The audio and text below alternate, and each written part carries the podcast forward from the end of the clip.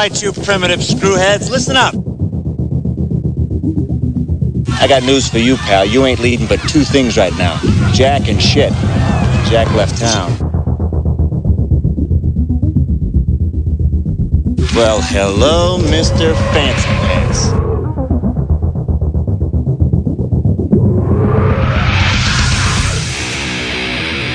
What was that ruckus? What ruckus? I was just in my office and I heard a ruckus. Describe the ruckus, sir. Does this mean we're not friends anymore?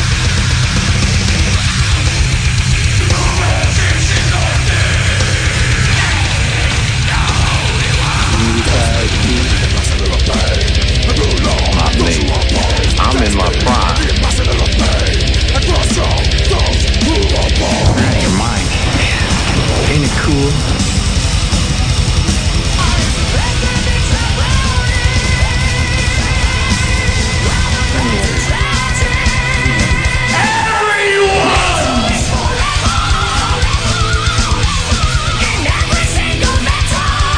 First you want to kill me, now you want to kiss me. Blow.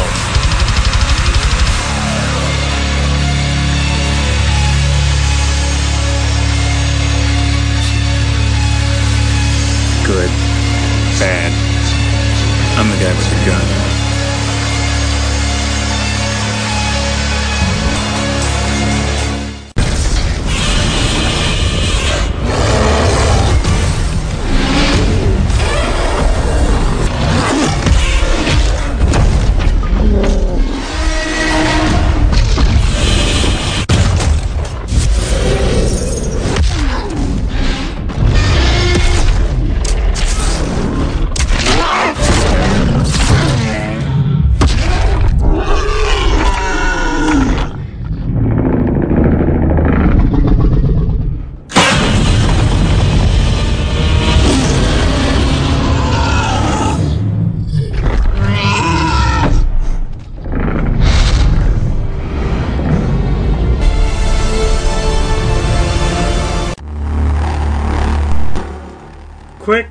Close the door. There's a big brawl outside.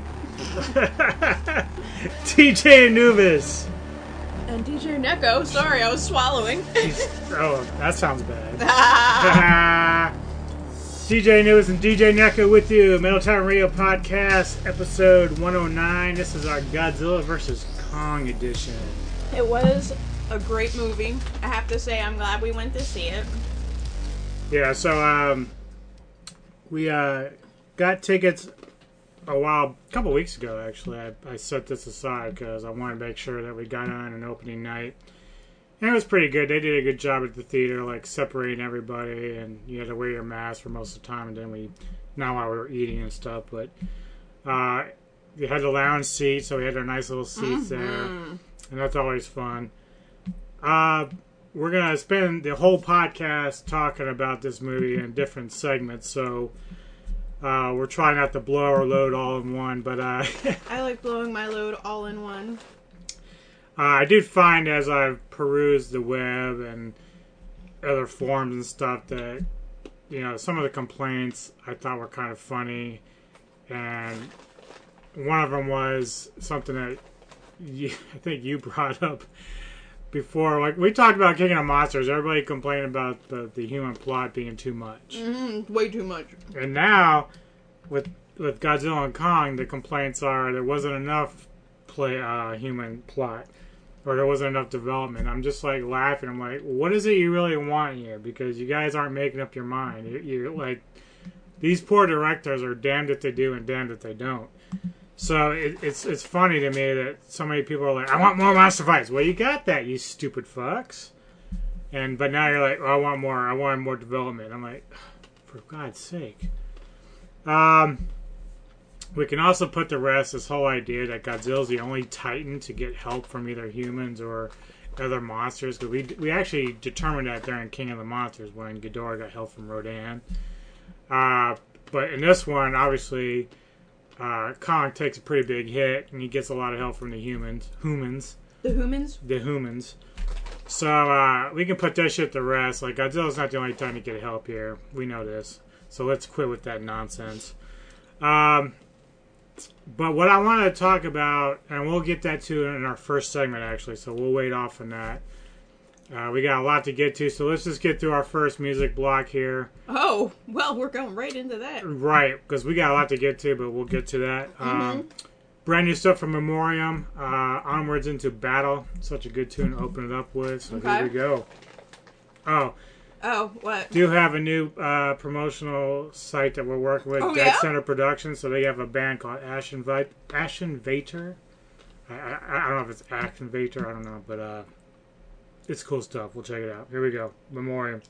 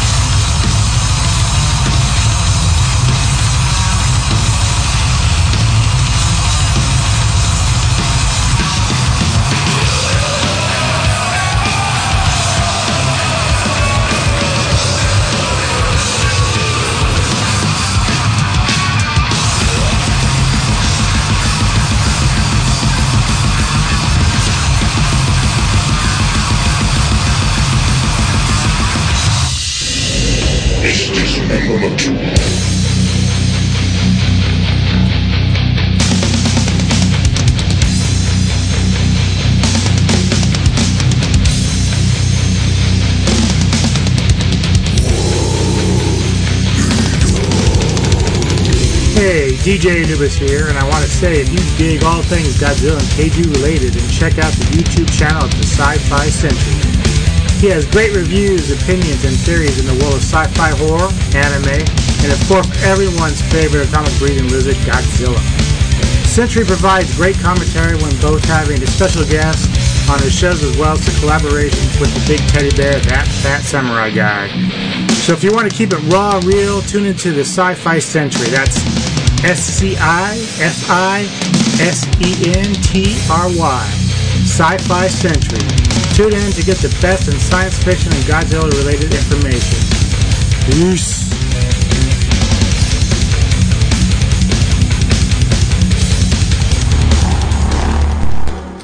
Yeah, Sci-Fi Sentry. I can't wait for his review. He's going to be doing one short, short soon uh, about the movie and whatnot. Not sure when he's putting it together. Hopefully, uh, the newsman can join him for that. That'd be a lot of You fun. and the, you and sci-fi. Yeah, he probably have a couple other guests too, I'm sure. Uh, but he's a big Kaiju fan, Godzilla fan like myself, so uh, definitely be looking forward to his review on that. All right, so let's get into the meat of it, Miss. Neko.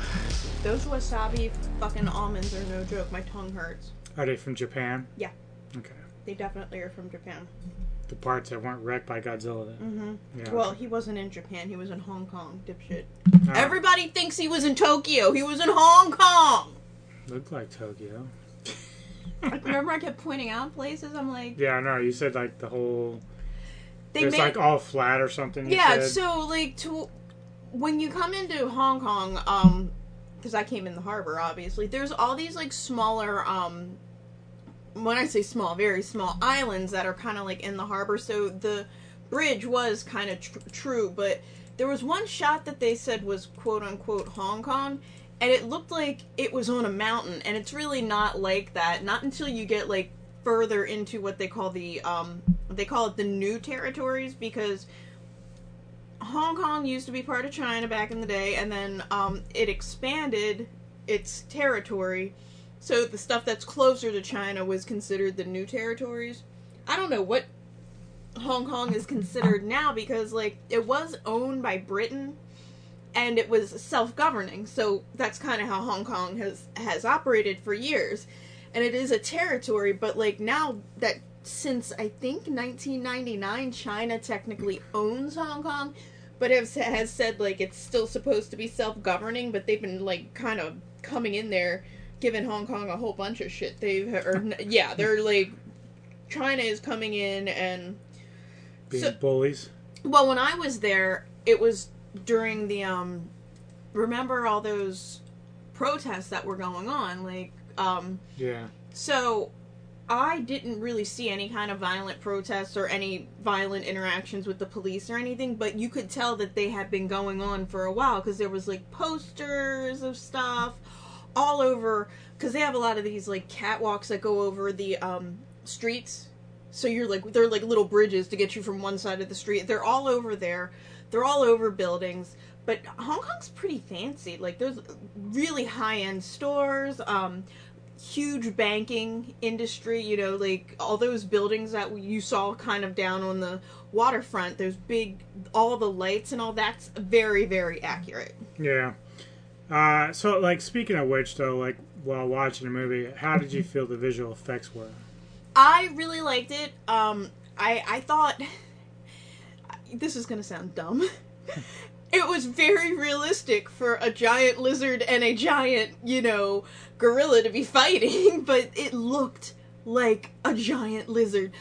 Like, they got Godzilla's angry look so well. Like, there was one part where he's like yelling at Kong, and like his tongue is doing like a lizard thing, and his teeth are gnashing and gnashing. Did you pick up on when, um, like, towards the third fight they had, where Godzilla was sort of smirking or smiling? like, there's a couple of scenes Especially where. when they were the boat, Right. like the boat. He's like foot. Yeah.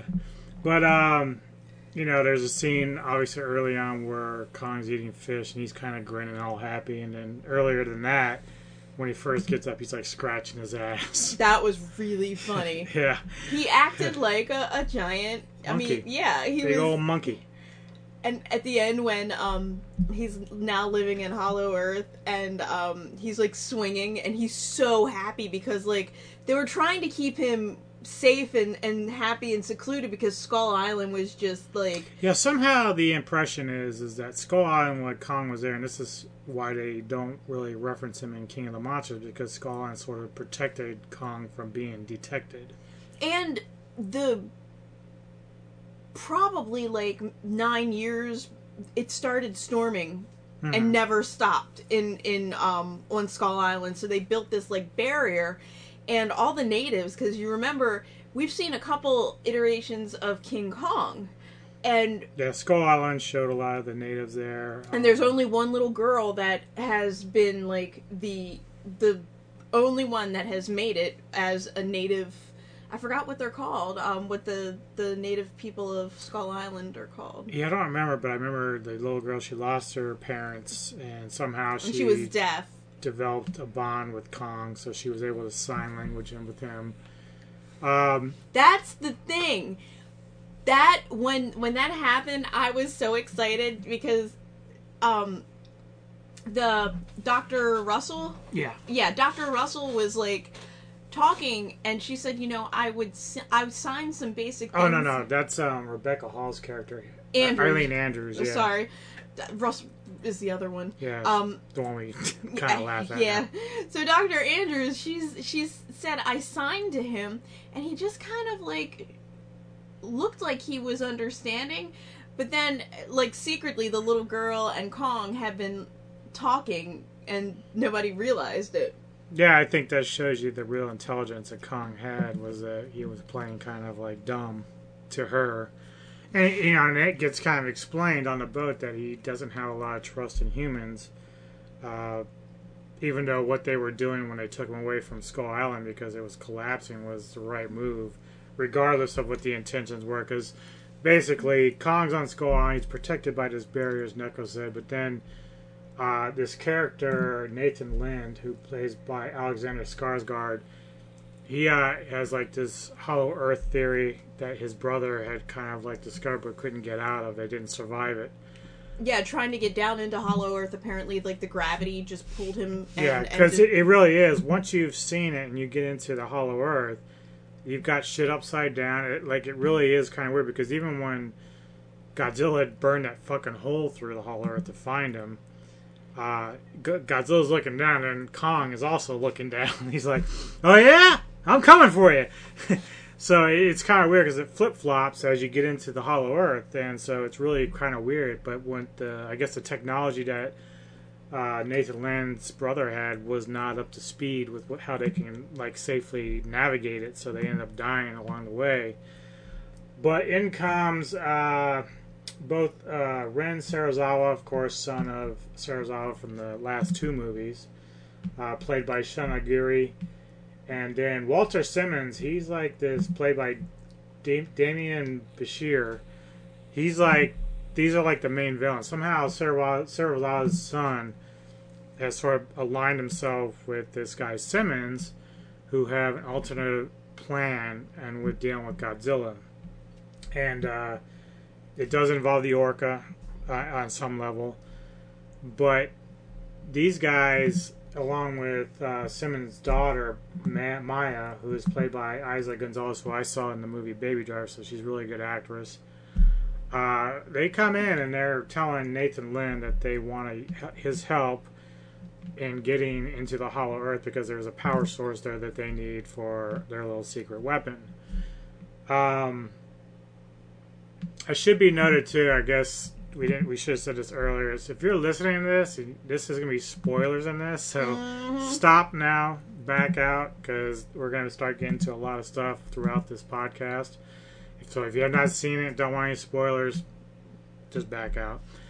Um, so they want Nathan Lind's help getting down there. Now, late Nathan Lind also needs the assistance of Kong, which, as Neko said, uh, Ilene Andrews, Dr. Andrews, and the little girl Gia, they are the ones that can communicate the best with Kong, and they're very hesitant at first to allow Nathan Lind to use Kong, but mm-hmm. he makes a pretty strong argument that one, because Nathan Lind really doesn't have any idea what the other motives are for these Simmons and company, but he also knows that it's important for Kong to get to a better environment because his is collapsing and he's already He's getting really unhappy being kind of like, in a shell. yeah. So he already has found out that he's really not in his home home. He knows he's there somewhere. Yeah, it's kind of like they they do a um hologram. So it's like a big bubble and they try to make it look like it's nice. kind of like um, Hunger Games type thing. Mhm. But uh, so yeah, they managed to get Kong out of Skull Island, and they're going to head to Antarctica. I believe that's what their entry point is to the Hollow Earth. But Mhm. Now that he's off the island, Godzilla now has the ability to sense him, and it will come looking for him. So they do their best to try to avoid the routes by ship. Uh, Godzilla's like, I'm I'm perfectly fine. I can find you because I'm Right. fucking Godzilla. so we, we start to move into Battle One.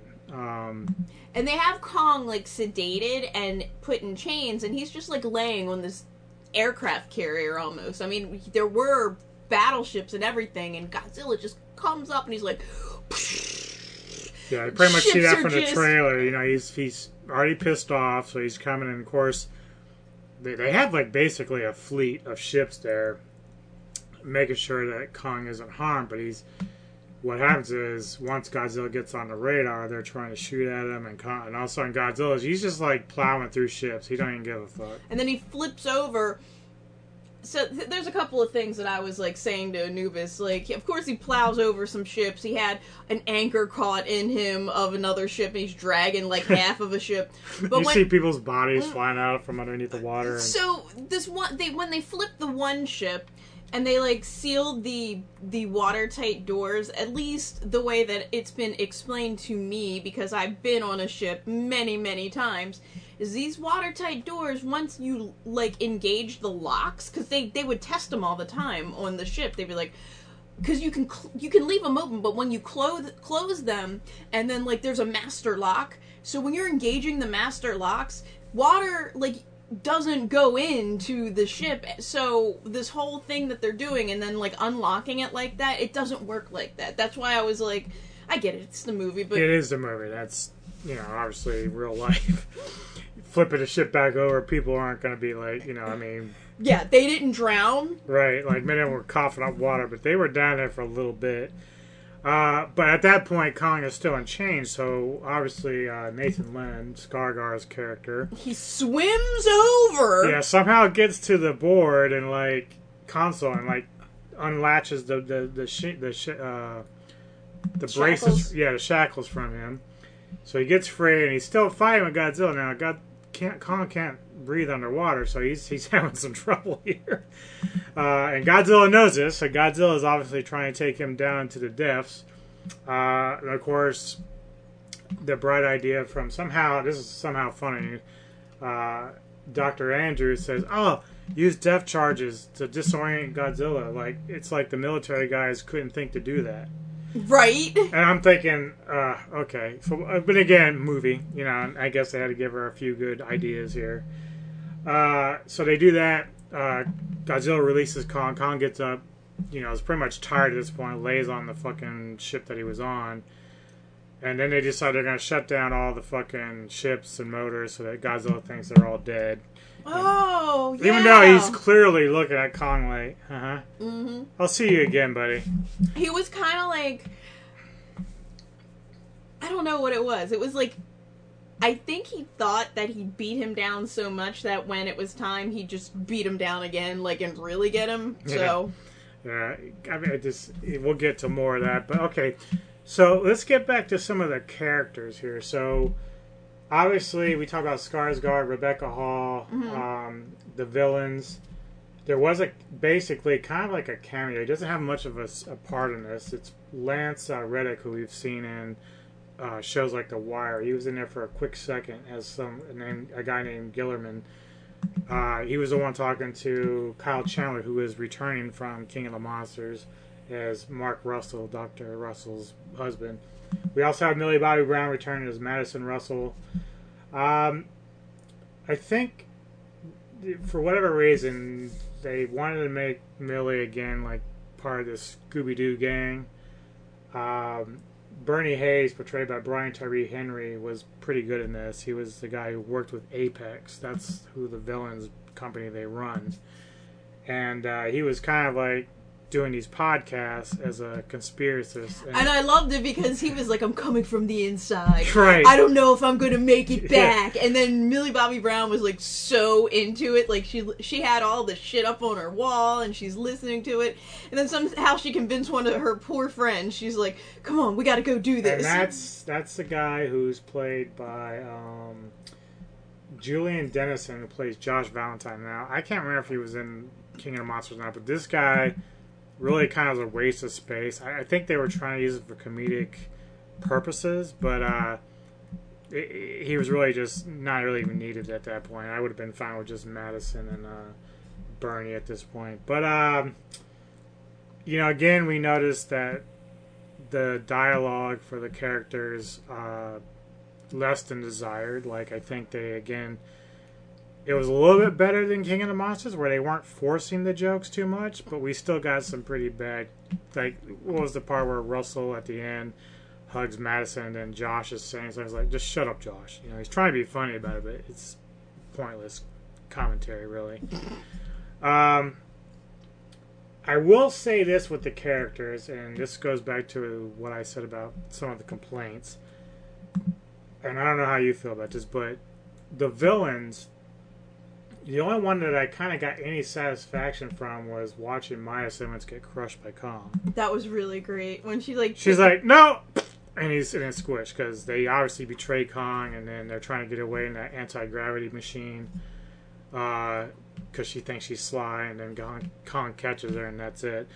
However, when we see the deaths of both Walter Simmons and uh, Ren Serizawa, the issues there is I think there wasn't enough build up to hate those guys enough to say, oh, I got satisfaction from when they died. like it's funny that it happened the way it did, but like it, it there wasn't. because everybody's like, "Whoa, whoa, whoa!" Like they're backing up, and he's just talking and like He's like, well, what's going on? but like, you don't get to a point where like these guys are really that bad until like ever really, because like that's the thing. Like, we're glad they're gone because they were just shitty human beings. We know what Simmons's objective was, and he thought he was humans need to be top of the food chain.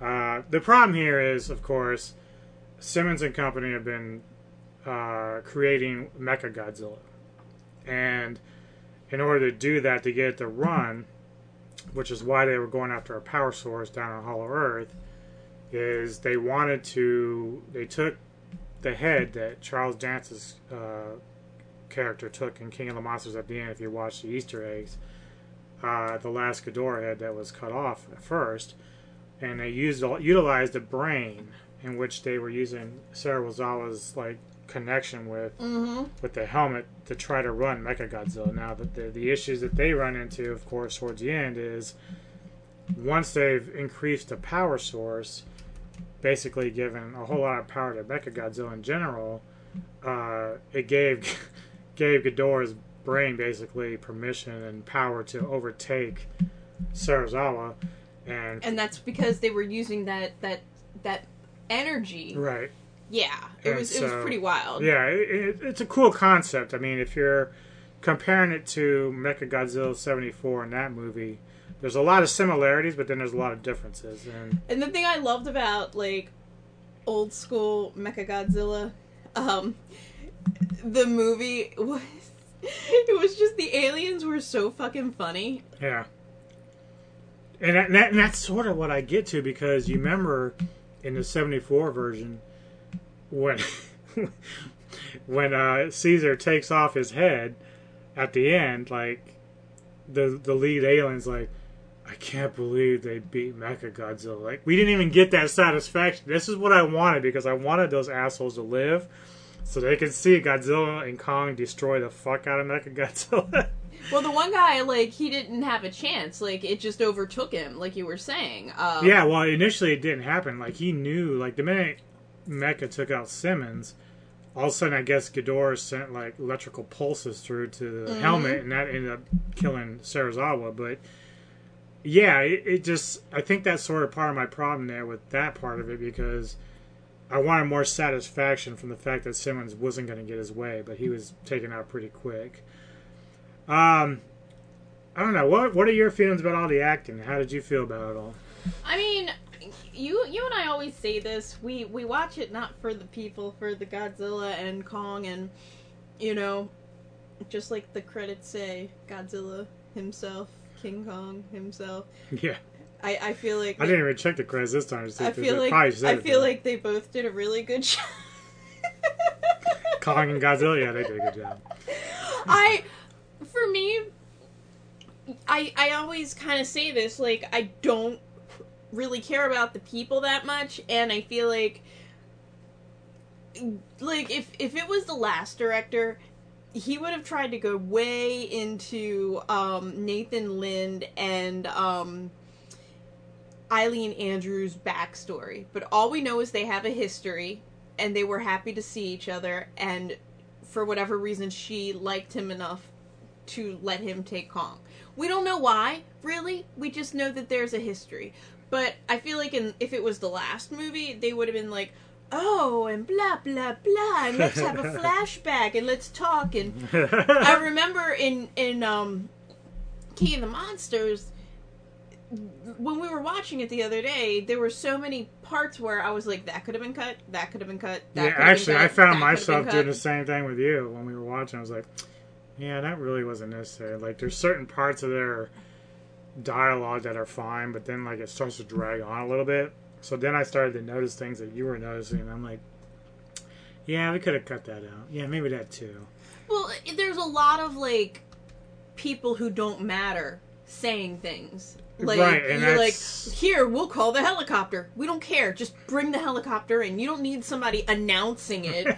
I mean, I feel like that was a little bit too much in King of the Monsters, and they kept pulling away from the action to have these people talk or to get reactions. Well, we're gonna get more into that on our next segment. Okay. That's actually a very good point that we're gonna be talking about.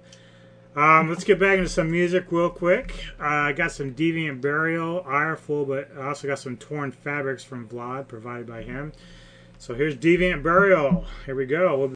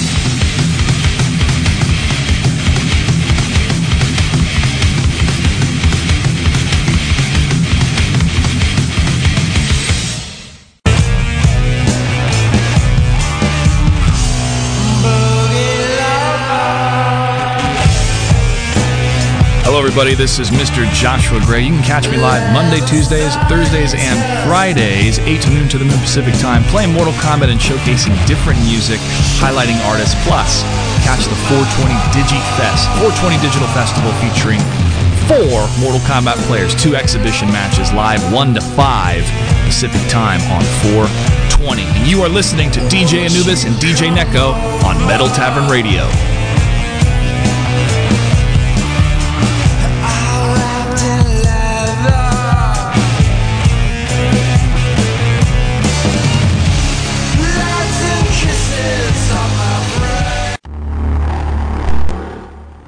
We are back. We're back in black. Haven't done it in a while. Godzilla vs Kong edition of the Hordes of Chaos. I was even talking to my mom about this, and I'm like, I think you would like it because she likes monster movies too, and she's like, well, Godzilla and Kong are both really good monsters. And I was about to tell her this morning about King Kong signing, but I didn't like if she watches it, I didn't want to ruin it for her Right. because like I know she would get the biggest kick because um do you remember that movie? I think it was called Congo, Mhm. and the gorilla Amy could could sign, and my mom loved that fucking movie. Oh my god! Plus, I think if you watch like the early movies of um, Planet of the Apes, I think they do it in there too. Of course, And- they were genetically altered. But, But there's also like a very famous story about about um, Koko, the gorilla who learned how to sign, and Koko got a kitten, and and Koko named the kitten All Ball. All Ball. oddball. all ball like it's round like and like when when the cat like she she had the kitten for a while and like she loved the kitten and the cat and like played with it and stuff and when the the cat died like she was sad oh she, she didn't kill the cat like the cat died of natural, Natural causes, causes. Gorillas live for a very long time and you know unfortunately as we find out So I don't. didn't I didn't ask you at the beginning, but like, let's discuss the Monsterverse right now. the Monsterverse The Monsterverse. Uh, What is the Monsterverse? it's the Monsterverse. Hmm. Uh, so how do you feel about it thus far? Like, without including Godzilla and Kong, like, where where was your stance? Like, what was your favorites of the series? See, for me, it's hard because we saw the old King Kong. Well, not we saw the old old King Kong, then we saw the '70s King Kong, and then we saw the King Kong with Jack Black. Well, But- those aren't those aren't included in this. But one. they still are part of the story because well, they, they stop no. time just stop so when we start with the newer stuff the um the godzilla the new godzilla 2014 I, is the year it came out right right so right, right. i feel like i was so pumped up that it just just seeing Godzilla like at the part where they're in Hawaii and he's coming out of the water and then like it was like tsunami. It, that's exactly what would happen and I really those small details made a big impact on me. And the way that they like after he battled the Mutos and he laid down and then he got up and then he walked back in the water and it was it was that director had Gareth Edwards. yes. it's attention to detail. So i feel like this the king of the monsters they had such beautiful monsters but yet they lost that attention to detail. And um certain things you did see like with the way that the monsters when they made their appearance like this is my entrance and that was very well detailed um but there are just so many things like the little nuances and you don't realize how much of how much it affects you when you watch a movie but it really made a big difference for me now the thing is What about Skull Island?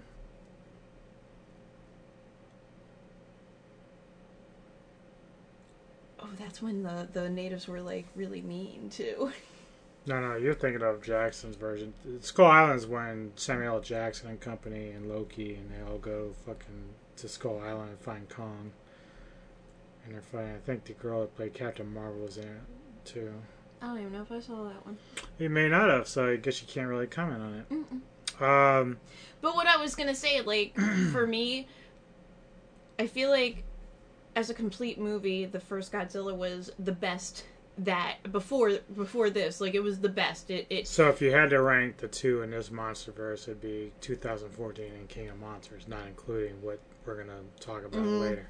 the, th- and the thing is, is because there were so many fucking monsters, and there were so many like it was just you know we have the ability now to have people who can render these monsters, and you know me, I love my Mothra, so like just having Mothra in a movie, going from like the cocoon and coming out, that was like a big big deal for me. But the director just missed so many points. Like I just felt Trying to cram too much. yeah into it. cramming too much into it they were putting too like they were trying really hard to make you love this family and i ended up hating this family and you know what in in godzilla versus kong we got like nothing we got the dad like trying to call the daughter like once Yeah, it was kind of pointless at that point. Like Mm-hmm. they'd be throwing them in there. I'm like, okay, why are we even here? The only reason is because he was at the at, in Pensacola. He was at the camp at when Godzilla struck, so he was there, and he was just Well, I think part of this also was, and it's been talked about outside of the movie, is that you know Skarsgård, Rebecca Hall's character, they all are Team Kong, and then you have Millie Bobby Brown or Team Godzilla, and so it's sort of like I guess the characters are kind of portraying that throughout the movie, like they're trying, like Millie Bobby Brown's character is trying to figure out why Godzilla's freaking the fuck out. Mm-hmm. Same with Bernie. And then on the other hand, you got these other ones for Kong that are trying to get him home, and the I almost feel like this was more of a Kong movie versus a Oh Godzilla yeah, movie, yeah, that gets said a lot, and it's true because you get more Kong in this. and that and that's not like the worst thing, but Nah. I, I I do feel like um I feel like you you get a lot of sympathy for Kong, like No, you do, and it They feels like played- Godzilla is the mean, mean man, and the mean, mean man's coming to get the poor little monkey, and that's that's how it feels. Like Godzilla is the mean lizard. So, And- how did you, do? Do you think the the plot was adequate in Godzilla and Kong, or just nah? Well, what I really found cool was they they always said it was like there an ancient rivalry between these two like king titans, and um, the one thing that Godzilla has over Kong is the ability to breathe underwater and swim underwater to his little, which we saw in King of the Monster, the little like Atlantis hmm world that he lived in. And we were, I was actually discussing it with someone else that I thought that that was part of the Hollow Earth, but it could not be. It may not be. Uh, No, I think it, it's they're they're refer they're kind of alluding to that it's the lost city of Atlantis because of um I guess the thing that threw me off was like, you know, the sub was going through the vortex and you know, it picks up speed and you're actually going from one point to another very fast in very short time. So that's kind of like the Hollow Earth theory with what we had to deal with in Godzilla and Kong works in the same way. That's how Madison got from Florida to uh, Hong Kong was through this. But they also talked about these underwater wormholes Maybe that's what it was. in, Yeah. in in um King of the Monsters, and that's kind of what they were using to transport from Pensacola to Hong Kong.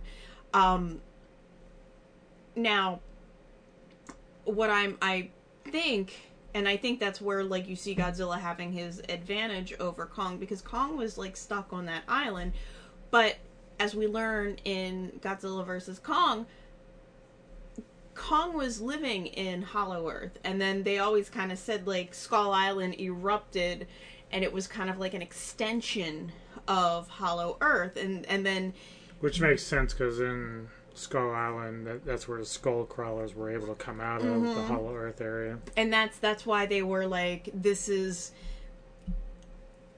where he where Kong's ancestors kind of ended up, and there were no more in Hollow Earth.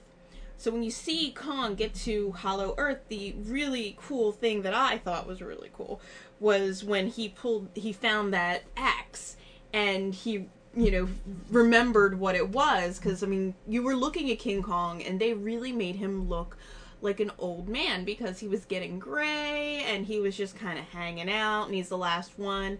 And when he was like recognizing where he was and he's signing you know this is this is home this is home and he picks up that axe and it's the fin of god that's the first i re- i was like that's godzilla's fin. And it kind of reinforced the the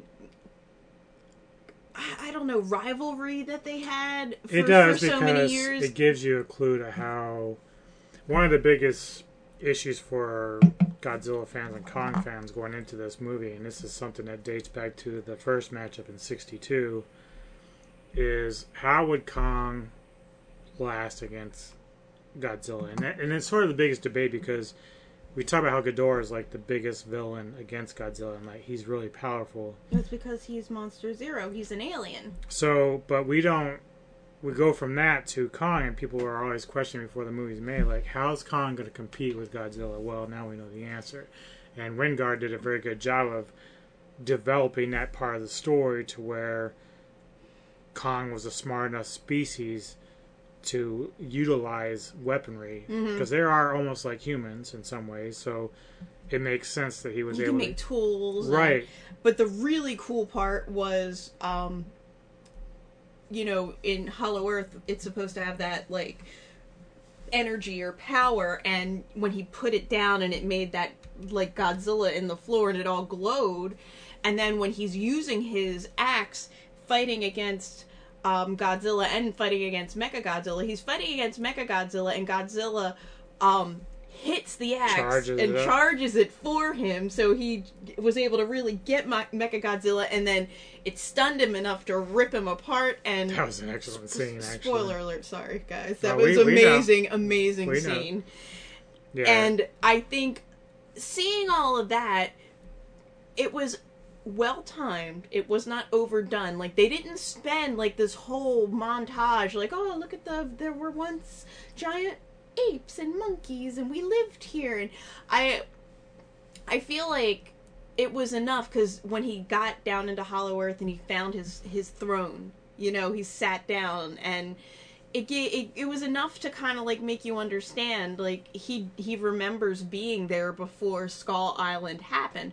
We don't know what happened to make Skull Island happen, but we know it was ancient times. So these titans are ancient ancient beings that are Go way back. way back.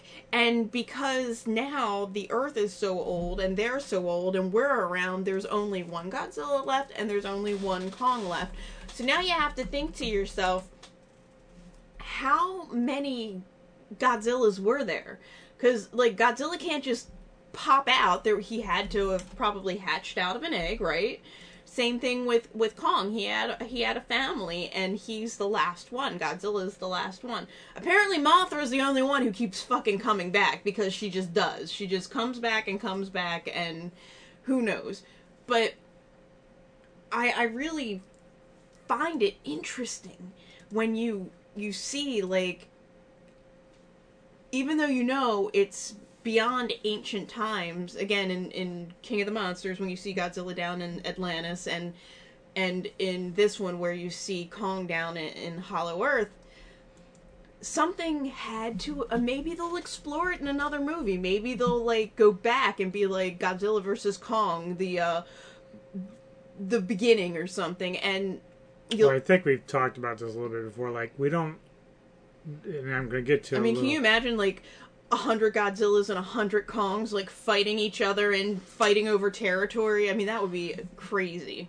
Well, uh, apparently at one point, like we we discovered there's no Easter egg at the end of this movie with Kong and Godzilla, but apparently at one point there was. Oh no! But they said they added it into the movie anyway, not at the end. So I don't know if it's really true or not. This is just rumor, but there was a rumor that there was a post-credit scene that had to do with aliens, an alien invasion. Oh, that would be great. And then you know, now in some ways it makes sense because maybe they're behind Monster Zero arriving when you know whatever, maybe not. But apparently, also there was a little Easter egg that I didn't catch. So when I go to watch Kong and Godzilla for the third time oh Jesus Christ! on Madison's computer, there was a little picture of a, uh, an egg, Mothra egg, that I didn't catch. So I, even though she wasn't technically in the movie, like there was something that says like who's the daddy or something for the he- egg. I don't know, but uh, we we always knew that Mothra has the ability to have other siblings and whatnot throughout the history of that lore there, but ultimately, I would love for the MonsterVerse to continue. Uh, and I'd especially love if they did like a Rodan movie and a Mothra movie uh, to give them specific movies. And if even if they like, from what I understand, maybe Toho take Godzilla back. We don't get any more, but they can still continue on with Kong if they wanted to. They could still do more movies with their own original kaiju monsters if they wanted to go that route. Um, but I'm hoping Toho will allow them to keep some of the characters because let's face it, man, we we still need to see Anguirus and Gigan. That'd be awesome to have them somewhere down the line. And Gigan would fit great with like an alien type Well, see, backdrop. th- I I don't think because Toho gets paid. I, I feel like they've got so much to work with that they're not really doing a whole lot. Well, and I think part of that was because they're kind of waiting for this wave of legendary to die down. Like I, I that's I'm just going by things people are saying, and they're like, you know, Toho wants to get their their their characters back so that they can go and create their own MonsterVerse or whatever they're going to want to do. Because they did Shin Godzilla in 2016, but it was a different cry from everything else they were doing. I don't know if they're looking at Legendary and say, "Man, we we got to do something like that because it's doing well." But the problem is the one issue that Toho has always had is that their budgets aren't like Hollywood. So That's that's what I was getting ready to say. They don't have that kind of budget, and because they don't have that kind of budget, they are um they're still kind of strapped with like we have to use costumes. We don't have this amazing like special effects. When we look at the Godzilla here and the King Kong here, it's how you would imagine it. It's not like a person in a suit with some random special effects thrown around. Right.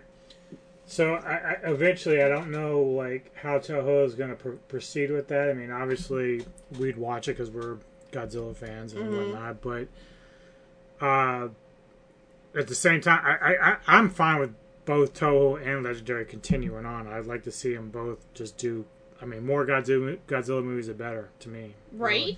So I don't think either has to wait. I, I, I think people, especially Godzilla fans and Kaiju fans, would like flock to these movies regardless of how many they put out. Like we're, it, we're really at a a point right now where we're getting the best of everything because it's been so long since Godzilla's actually been a prominent figure in, and and movies in general that we're happy to have it. You know what I mean? Mm-hmm. So, um, we're gonna get back into some of this other stuff later, obviously. So let's get back to some music, and our boy Nuno Nuno! new Salqiu came out. Now, did Nuno get a um a cat? Yes, he did actually. He posted it. A lot of them did. Really? You Yeah. got a cat? It's, Oh, it's so I love funny. it. I think his was the first one I saw when he mentioned it, and of course that was Metal Archive's little April Fool's thing they did with everybody. But he has a new uh, EP out called Lazarus Denied or album. I don't I don't know how they really look at it, but uh, track off of that is called These Walls Are Eternal. I just remember Nuno was kind of saying he's not gonna just like he's gonna put it out like more as EPs than um he wants to get his music kind of out. He wants to He's got a fucking nice catalog, and, that, and that's just with Salqiu. Like everything he generally puts out with Salqiu. In fact, his new record's like one of my favorites of the year. But uh his other projects are just as good. Like, it, and it's funny because he, he goes through these phases where like he gets a little disenfranchised because he's not really getting the downloads or the the sales that he would like and I'm sure he understands all that, but you know it does dishearten him a little bit. But then he comes back and he gets these. It, it's just like it's it come and goes. Like it's like a writer. He's like he, he goes through these blocks, and then all of a sudden, boom. and he's like, I got an idea. Yeah, he's like.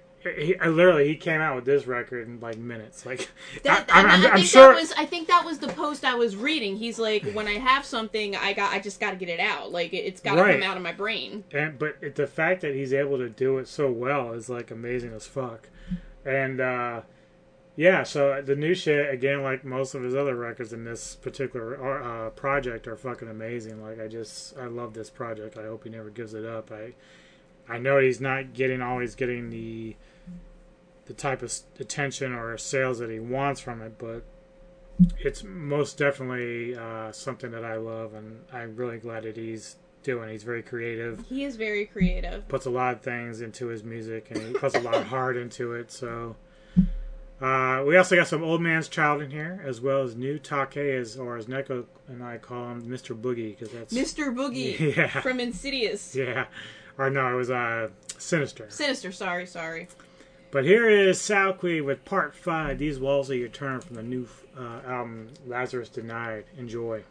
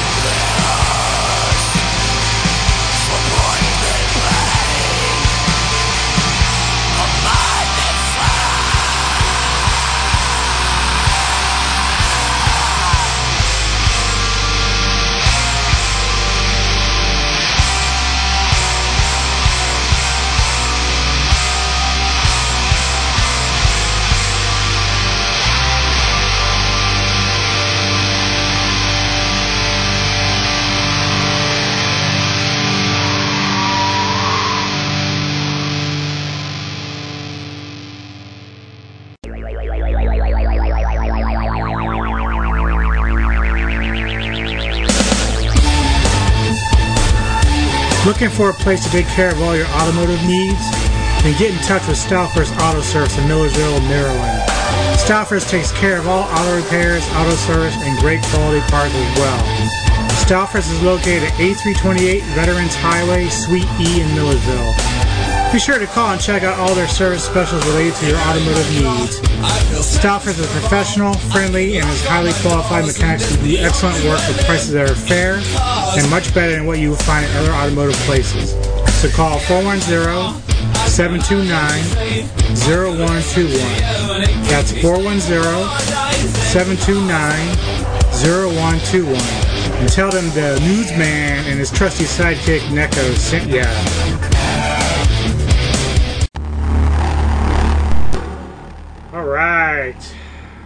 Getting ready to jump into our rock block. We're already at the rock block. Yeah, we got some Velvet Supersloths provided by Grand Sounds. Secret Rule provided by the Mailers PR. Brand new stuff from the Black Heart Death Cult, one of my favorite bands. You do love them. Remember when you were waiting for a while for that vinyl to come in? finally did, now they got a new one. I- And now you need to wait a while for that. well, I haven't ordered it yet because it's fucking expensive as hell, but it's limited, so I You, might, you better see. That's the problem. You and I do this all the time. we wait. we wait and then it's like oh sold out and then in order to get the limited edition you have to go on like ebay and, and pay out your asshole Uh, new stuff from Evanescence also in there. Woo! Really Yeah. i didn't know they were still rocking Yeah. Um, got Neko's pick of the week in there as well. Very fitting. did i actually pick that or did you pick it because you knew i liked it? no, no, you picked it. You told me. This is what I play. that's right i did for this specific You might have been in a drunken stupor when you said it. I I'm don't know. always in a drunken stupor. What am I not? I'm surprised I don't go to work in a drunken stupor. Hey guys, who wants to write a pro- motherfucking proposal today? Fuck yeah! All right, so So, we have kicking off the rock block an artist named Psyop. how do you? P S Y O P. That's pretty. Now it's kind of cool because one, John and Henry from Nomos playing this particular little album here. Do they really? They're Yeah. like, they're like uh, guest stars. Yeah, they're contributing. The, the band is a little bit of uh, DC punk and hard hardcore. I like stuff like this. I love it when you have people from other bands who collaborate on things, and it just gets real fun. And I'm, now, a, of course, child. uh, you've got to. Li- this is what I found funny. the the, uh, the the people collaborating in this. There's a guy that does the executive producer and couch scratching. I have no idea what the fuck that really is. What means. does it say? Executive producer couch scratching. Couch, like as in Now he could be just sitting there. I have no idea. But his name is get this Noob Psybot. P S Y B O T. So he's playing off from Mortal Oh, Kombat. He's being a silly goose. Yeah. Oh, I love it. Then you have the guy Dag Nabbit who does the production and instruments. You know what? I feel like all of these people are really Henry and John, just like working together and creating pseudonyms. yeah, so it's it's pretty cool. This uh, little record they put out called Howl from the Void. Um, like I said, I believe they're out of DC. Yep, Washington DC. Mm-hmm. Henry and John. Mm-hmm. Yep, yep. Mm-hmm. It's all your friends. Tell your friends to come. So, sidebar about Henry. Um, remember when we went? You've been to a couple of house parties at his house back, you know, before COVID. But when I, I, we went to a house party at his house, and um, it was before I went out on one of my jobs, and um, then I came home and.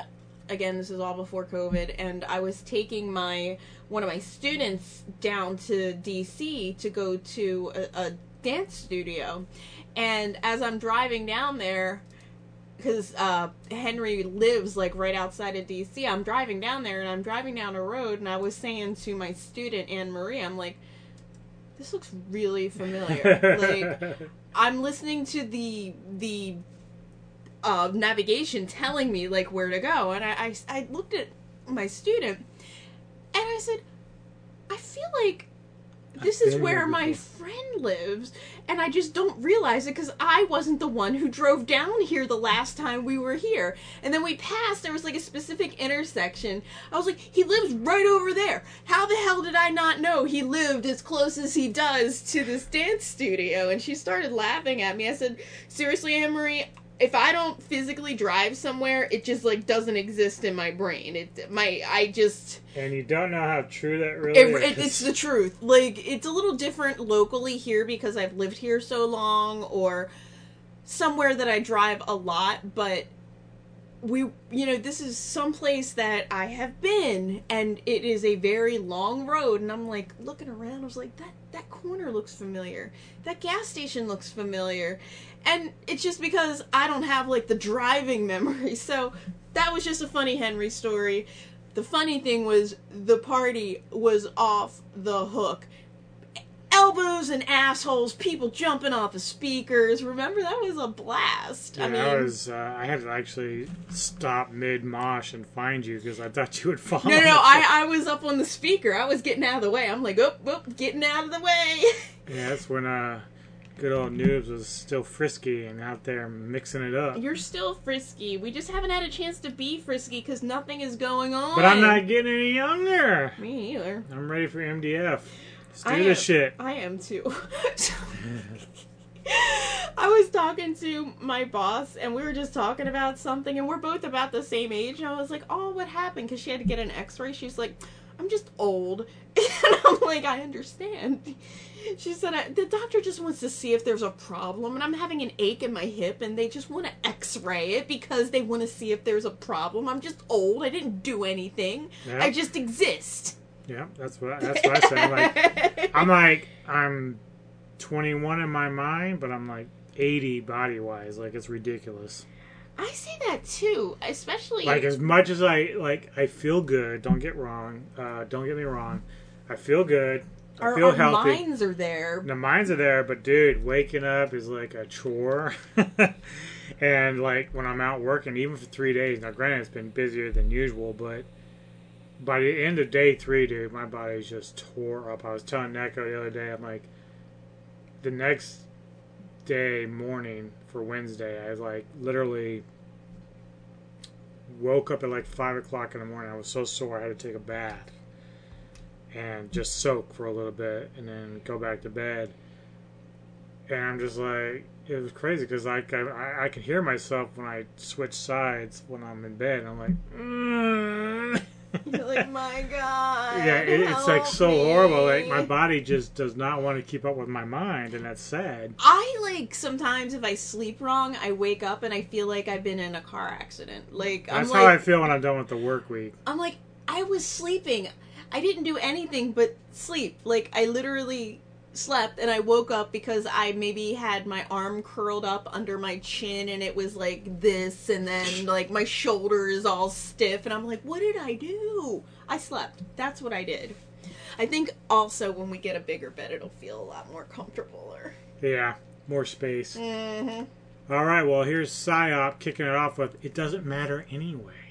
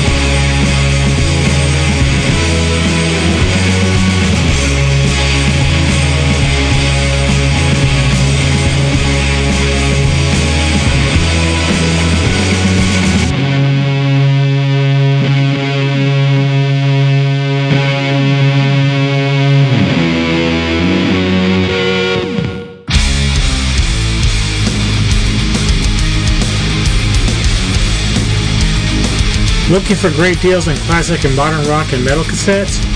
Looking for those rare and classic cassettes from the good old days? Then Tomas Sabinski is the answer. So find your way to Discogs.com and look for seller name Night Wanderer. Thomas not only has excellent and fair prices, but puts extra care when shipping out to customers so that the product arrives undamaged and unscathed. And trust me, I've bought a lot of stuff from him.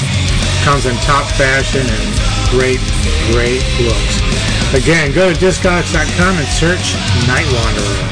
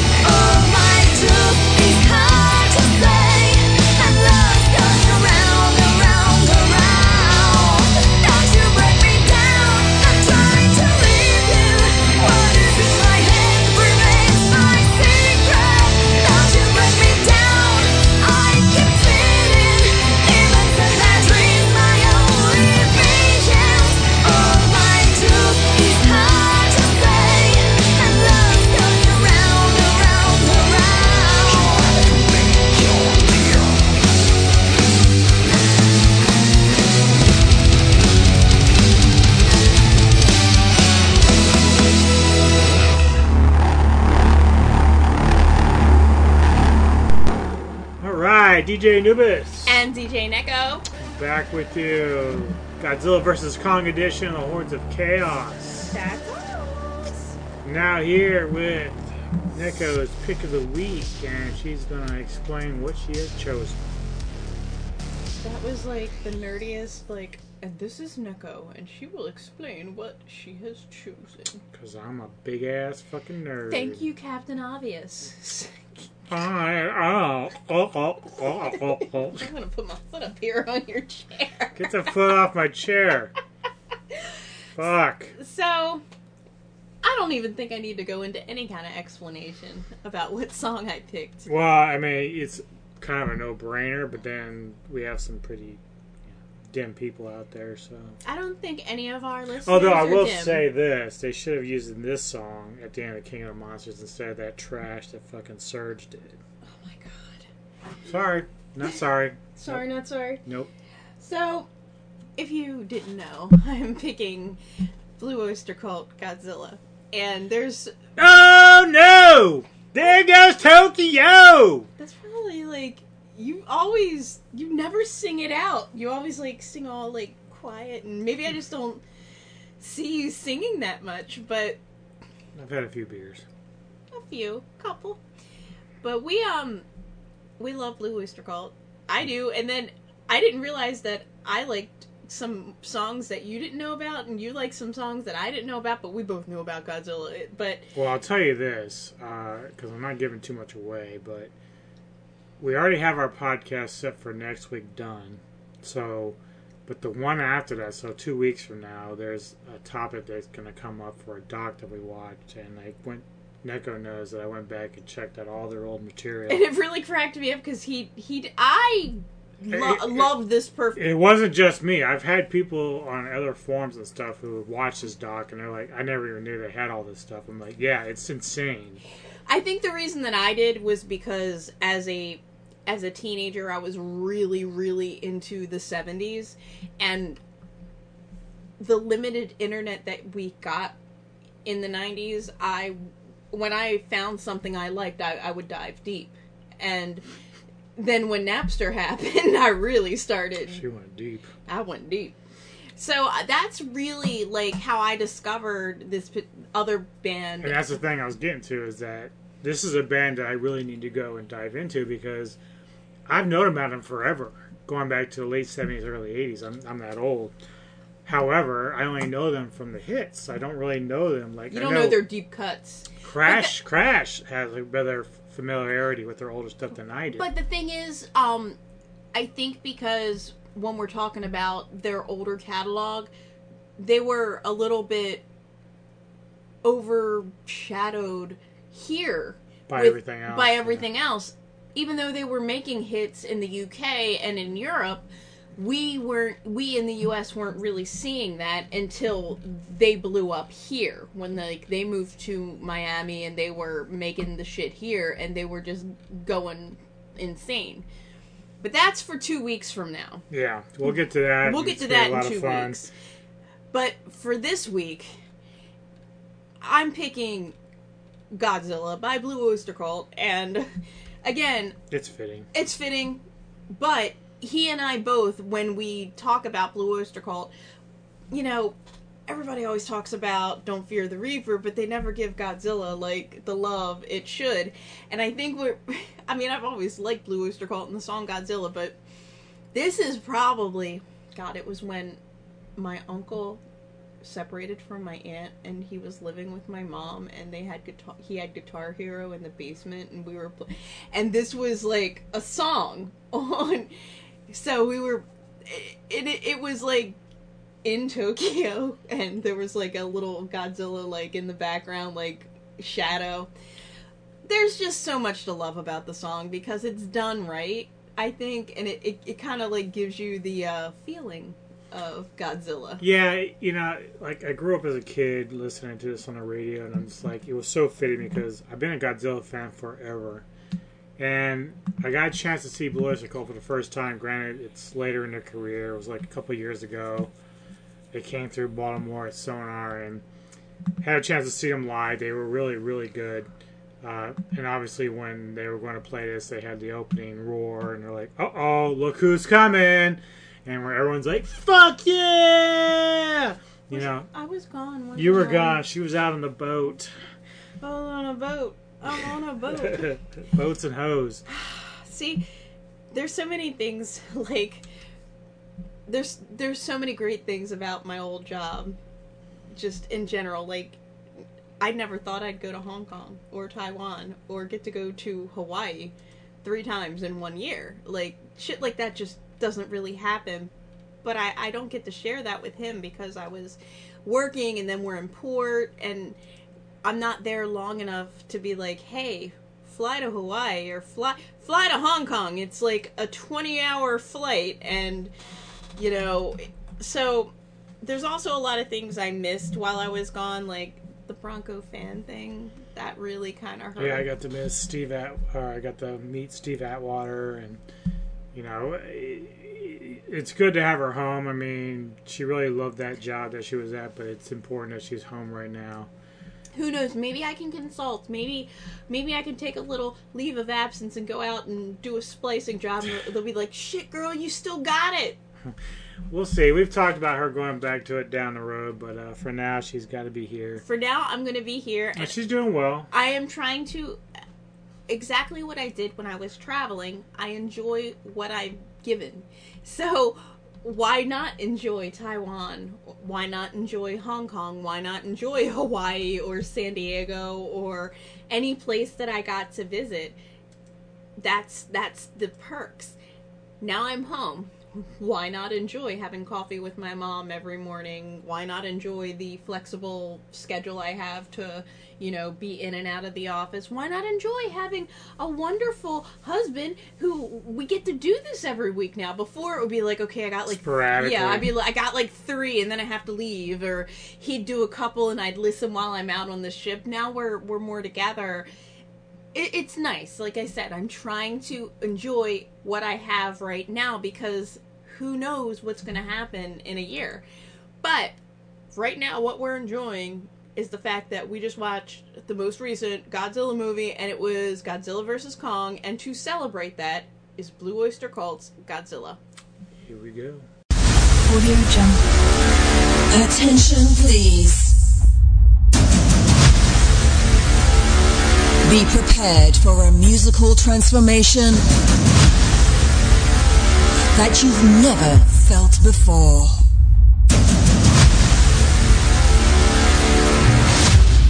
In a moment, we will bring you on a journey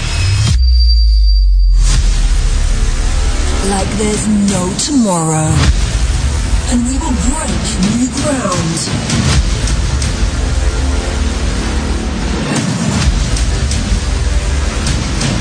Audio Jungle. hailing from the land below the wind. Ten, nine, eight, seven, six, five, four, three, two, one, zero. Ladies and gentlemen, Audio Jungle. let's welcome DJ Neko's pick of the week.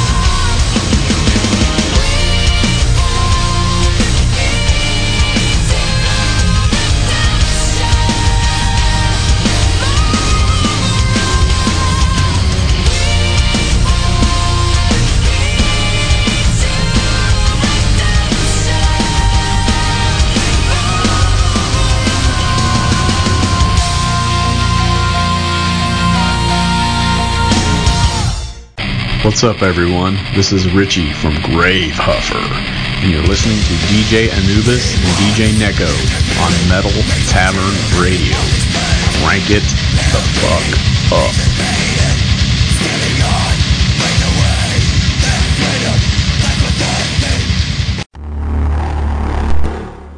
All right. that sounded really dirty. Yeah, you sound like you're out of breath. Hey. DJ Nubis. And DJ Neko. Back with you. Talk more Godzilla and Kong. You tell me about Godzilla and Kong. Yeah, I don't know. Um, let's talk about what Adam Wingard did to bring GVK to life. Well, first of all, Adam Wingard took all the criticisms that people had about King of the Monsters and took it seriously. Because King of the Monsters, even with all the criticisms I had about it, I still gave it like an 8 out of 10 because it was just so phenomenally like the monsters looked so amazing. However, with this, we got real monster real monster fights. We didn't get like 2 seconds and then oh, I have some commentary over here on the side. That was my biggest gripe. Cartman. so yeah, so the biggest complaints obviously with King of Monsters is always uh, when the monsters started getting rolling, you click, you flick over to where the the characters were and deal with that drama, and then also because because of the storms. Now, I've, argu- I've. I've argued that the storms are part of Ghidorah, and that was the reason why we had a lot of that. Uh, I'm sorry, I have to kind of say, is people are stupid that they don't understand that concept when it comes to Ghidorah in this in this particular universe. Uh, that's what they chose to go with. He was like a Stormbringer, whatever. Uh, if you look at all the destruction that was going on between him and Rodan, that's what it was.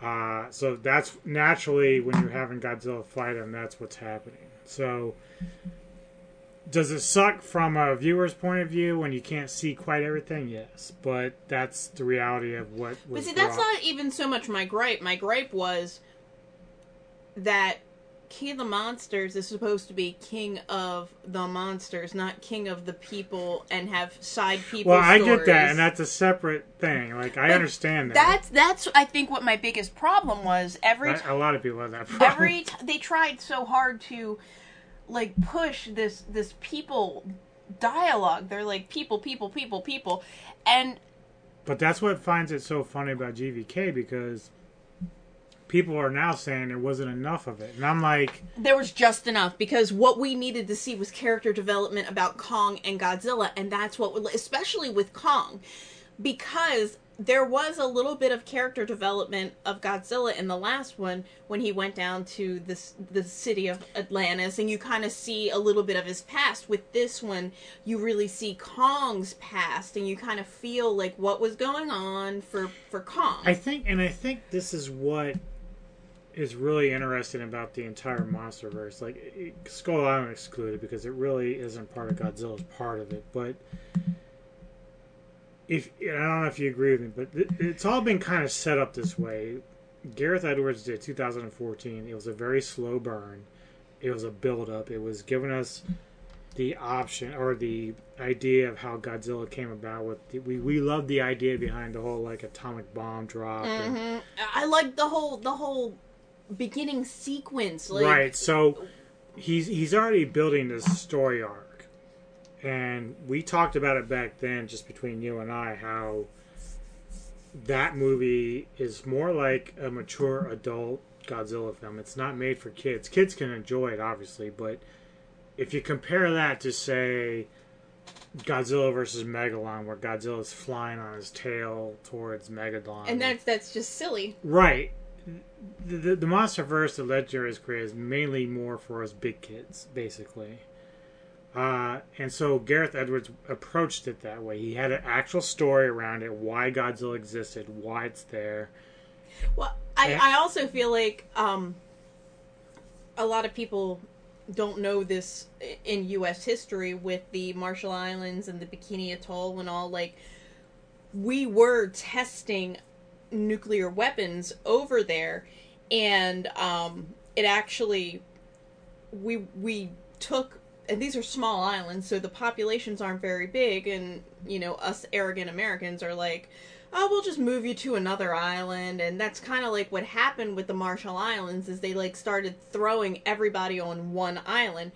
And then they started doing this atomic testing, and they didn't realize How far? how reach. far the radiation would float. And I learned this just through maritime laws because all of our ships were Marshall Island um, registered. We were registered, and it's very interesting if you are a Marshallese, as they call themselves. Um, you basically are an American citizen. That's us saying we're sorry. Like the U.S. is like, "Oh, our bad. We're sorry for like destroying everything and making your entire area uninhabitable because of what happened." So in that opening sequence, because like I kind of knew a little bit of the history, and this is even before I was sailing. I, I knew like the atomic testing. We the the history writes it as they're testing the bombs for World War One, World War Two, But but we're actually trying to. we're destroy trying to Godzilla. destroy Godzilla. because we woke him up initially. Mhm. So, but that's the thing. Like King of the Monsters, to me, was kind of continuing that that story arc. They were trying to broaden it, and it threw some fans off because obviously what happens is, and this is the problems with Dougherty's version is, I do agree the monsters could have used more screen time, but it's very problematic when you have that many monsters you're trying to introduce into that world. It's kind of what they gotta- say about like the Justice League. Nobody's ever been introduced in their own um Right, and so that's why they all like the four-hour version because now you've got time for everybody. But we didn't have that luxury with King of the Monsters. Now people might be going, "Well, let's get it done. Let's have like the Dougherty cut where we have like I think four though hours." But what I'm gonna say is is repeating myself, but what they did is kind of almost like cheap. So like it's all about the people and they're in their little planes or whatever and they're like this is Rodan. He is known as blah blah The blah. fire demon. Yeah, the fire demon. And then you see Rodan's entrance out of the volcano and ah, then it's so beautiful. it is, but see, that's the thing. The entrance is beautiful. Flying over the city is beautiful. You get that, and that's it. You don't get Rodan like being Rodan. You get too much of like the other shit. it's like the people have to explain what's happening, and we're not that dumb. We didn't get all that shit in the first Godzilla. We got little snippets and put it together because we're smart. Same thing with Godzilla versus Kong. They didn't have to be like, look, this is King Kong, and he is sitting on the throne. Like, that's what I felt with King of the Monsters is like they were taking the people and they were narrating and then it took away because you could easily have shown a little bit of Rodan lore without somebody being like this is the fire demon and then ha there's the fire yeah I get that but you the character development of monsters is possible. We saw it in the first one. We saw it in Kong versus Godzilla. It I but, feel it, like but it is a little bit more difficult because we have four monsters. to Okay, that's that's true. Now the problem is, and this is where I, you know, if, if I'm creating this monsterverse, I'm doing everything I can to set them up for this because, and it goes back to what we were talking about, how Rodan needs his own movie,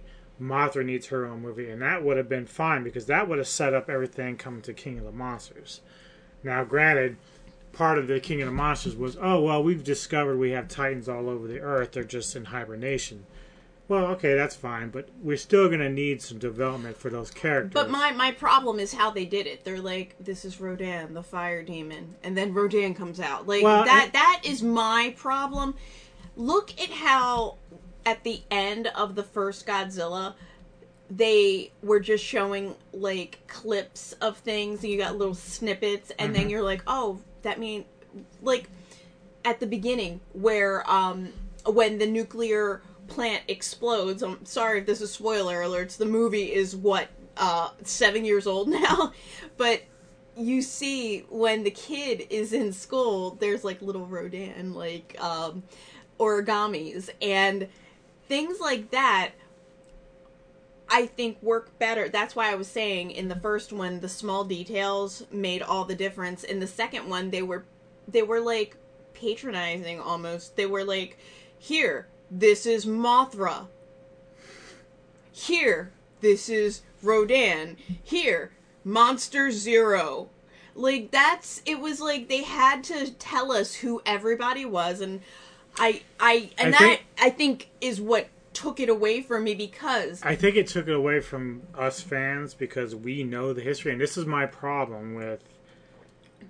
And it, the funny thing is, Dougherty has the knowledge and the fandom of the series. That's why he knew what he wanted out of this, and it was kind of surprising that he missed the mark because it was almost like you said he's trying to hold your hand and walk you through everything when it wasn't really needed because the only this movie should only King of the Monsters only should have mattered to Godzilla fans. It, it, it, that's it. Those are the fans you were catering to. I could give a fuck's ass about the normal Joe who goes to see this film. You want to know what's going on? Do the fucking research. I say this the same thing to the critics who were writing reviews for that film saying, who the fuck is Ghidorah? We don't know who this is. I'm like, well, do the fucking research. But see, this I'm gonna throw this back on a movie that, like, if you and I just turn on a movie, you're not gonna be like, "Hello, this is the bad guy, Ghidorah." Nobody is gonna say that. You figure it out. If you're watching fucking Freddy Krueger, you figure out he's the bad guy. You figure out who is who. I get it. There's a whole history of of Rodan and and Ghidorah and everyone, but I feel like the subtle nuances present the monsters better, and that's what happened in Kong versus Godzilla. Or Godzilla, is it Kong or is it Godzilla versus Kong Kong? Whatever. Doesn't matter. So, when they introduce Kong and they introduce Godzilla, they don't have to be like like if if if Dougherty was doing this, you would have to have a human being giving a whole narration. It goes back millions of years. They have this But, but, this is the luxury that Wingard had over everybody else. When Gareth Edwards kicked this shit off, he was given the good green light to create something to start this monsterverse.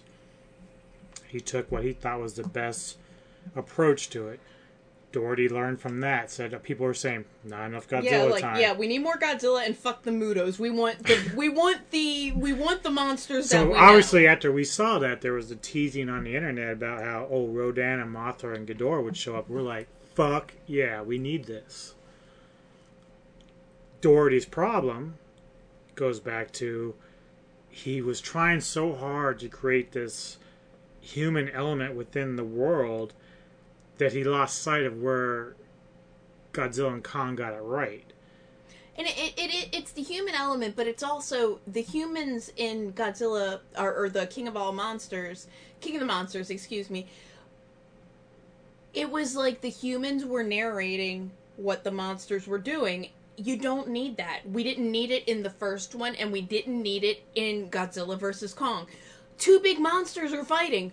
Watch it. That's all you need. You just need to watch two big monsters fighting you understand that they have some kind of like arch rivalry from generations ago. If Godzilla, out of no, if they're protecting Kong, we're protecting Kong. Well, they had certain points where I thought it was good that they were explaining. Like I forget the the Asian girl who played in King of the Monsters, but she had this history, the twins and everything else. Hers was the only one that made sense, though. Right, but then we also talk about how all the bad jokes came in, like the the scientist guy, the blonde uh, or the very white haired glasses dude. He, he's a good actor, but that's where the forced jokes were coming in. I'm like, we don't need all that.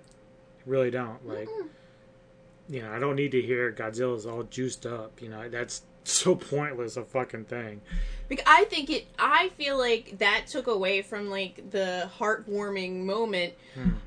You know, because because when they were reaching like the radiation area, Serizawa when he sacrificed himself. and they're like, "We can't go any further because I want to have kids eventually." Uh, Right. Like a lot of these like little cut ups kind of took away from the emotional. the aspect. emotional aspect of it because uh, Serizawa, his entire life was spent to researching and finding these because he was researching the Mutos, he was researching these titans, and he knew Godzilla existed before Godzilla even showed himself in Godzilla 2014 Mhm. and he respected and loved Godzilla. So when he, you know, went to see Godzilla to heal him, it was it was very touching. But then there's like too many jokes before and after, and again, it's like you've got th- these humans narrating what's happening with the monsters and. The more we talk about it, I think that not so much the human story, but the human. It, it, it's like we're not smart enough to figure out that this is what's happening. Just because there's so many movies that we've watched that have very little dialogue and you don't need someone to sit and explain like this is I mean And that's why it was good in Godzilla and Kong, where the fights were taking place. Like it was just a, a brawl. Like, Mhm. uh, so we obviously know that they hate each other. yeah. So they get up there and they're fighting, and you know we saw Godzilla move like he hadn't quite. Like there was that moment, like I said earlier, where he senses Kong in the Hollow Earth, so he like shoots his blast down through the earth, which was amazing. But the way he moved, like it's in the trailer at some point too. Uh, you know, he's kind of kicking back and he's like letting loose, and it's just it's so fluent. And uh, when he's attacking Kong, he's crawling and he's swiping and he's doing exactly like it was the fastest we had actually seen Godzilla And kind of that's move. what you would think an angry monster would do. So you don't need a human to be like, look how angry Godzilla is. Like you don't need that because right, and we didn't- didn't get that, which no, we didn't. We didn't. And that you just see again, like you were saying with Godzilla's smirk, with the facial. I there was one point I'm like Godzilla looks like a Komodo dragon on Hmm. steroids. It's a good, good, good. Uh, He was good comparison. He was like on top of Kong, and they got like the face of Godzilla, and the tongue is going, and the teeth are going, and Kong's like backing up. It, that's obviously very, very good animation, clearly, but the director is telling them this is what I need you to do in this in this you know action sequence. I need you to show that these two are having a really without again going back to King of the Monsters where it's like everything was narrated because they were trying to dumb it down thinking that we couldn't figure out that you know Ghidorah is a bad guy and that Yeah, they just they could have approached it much differently um, for King of the Monsters, but I'm gonna get to some more of that later with that because we're gonna be ranking our MonsterVerse movies at the end of this. Mm, well, it's a tough one for me because Well, don't get into it now, Okay. but uh, yeah. So I just the fighting was really good. They had three battles. Um, three. Yep. The second one was sort of leading to the third one. It was kind of like, but they consider it three separate ones. Okay. Uh, the first one on the in the water. That was second so one, phenomenal too. Second one, once Kong is like flying in air with his axe, Mhm. and then that's when they kind of like push each other back from the impact. And then, of course, the third one is when, um, or the second one also is, uh, well, the third one started with Godzilla getting the advantage on Kong and basically almost killing him before Mechagodzilla decided to come out and play games. Uh, but you know, again, we got people who are happy because it's in daylight, so you can see, which is good. You know, obviously you want to see this shit.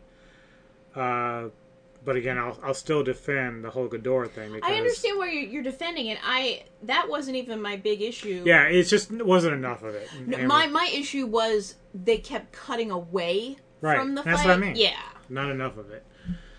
So in Godzilla and Kong, you're gonna get a full full amount of like You're gonna get an actual fighting. fight, and in fact, I, even like when uh, Kong gets down in the Hollow Earth, when he's fighting some of these other kaiju that are like lesser known, are really quite amazing. I forget the name of the bat, like or not bat, but uh, the The worm thing. yeah the the serpent type looking thing that they had flying around was fucking awesome. Yeah, like it, it had wings and then it had a tail and it would like wrap around Kong and it was like trying to like suffocate him and yeah, then it's like basically like a flying cobra. and then and then he's like Yeah, so you get a lot of good stuff in this, and it, I've heard people say this is more of a Kong film than Godzilla, and it probably it really is because you the reason is because you you He's the- develop an emotional attachment to Kong. Through the girl through through else. the through the little girl and because it really is feeding off of their hatred for each other.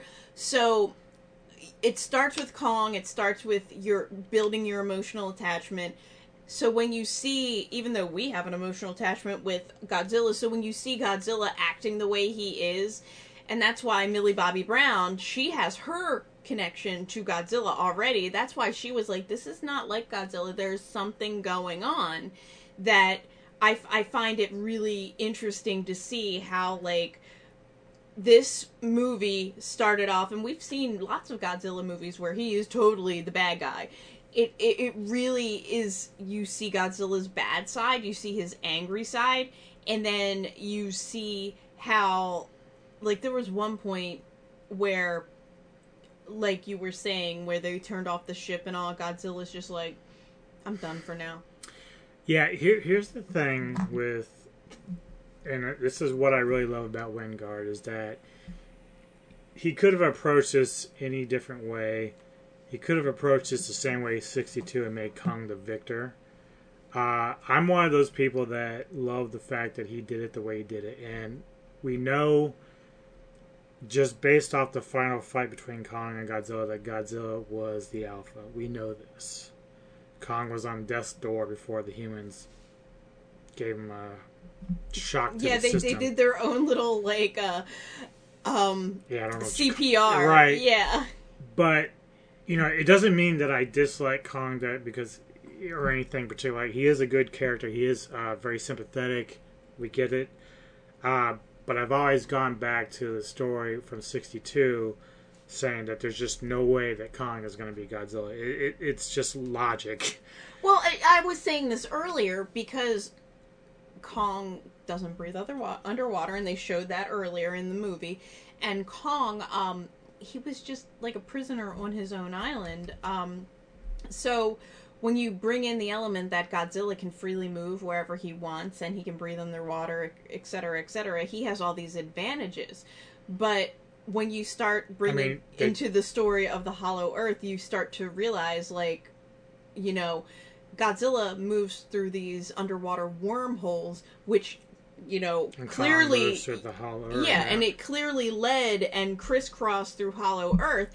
So because of that, you see how Godzilla's like, wait a minute, this is my area, and it it intersects with your, and that's why you can see how there's species have like fought for so many years. This is really crazy. We are really like writing a PhD on Kong versus Godzilla and and there's, you know, Well, there's some things that are unexplained, and you know, it's not a gripe. Um, and again, I'm hoping that the MonsterVerse con- continues in some way. Maybe it will answer some of these things. But one is, we know that Charles Dance character in King of the Monsters finds the final, the lost Ghidorah head, and that's what becomes a, a central part of. now did he did he take that and give that to are they inferring that he gave that to Well, him? we figured that Simmons has a lot of money. but so- they didn't address it, you're right. But Dance is a eco terrorist, and so to me, in King of the Monsters, his goal was like, okay, we don't have control of Ghidorah, but who cares? We want to reset the Earth. That's his whole plan. He didn't give a shit.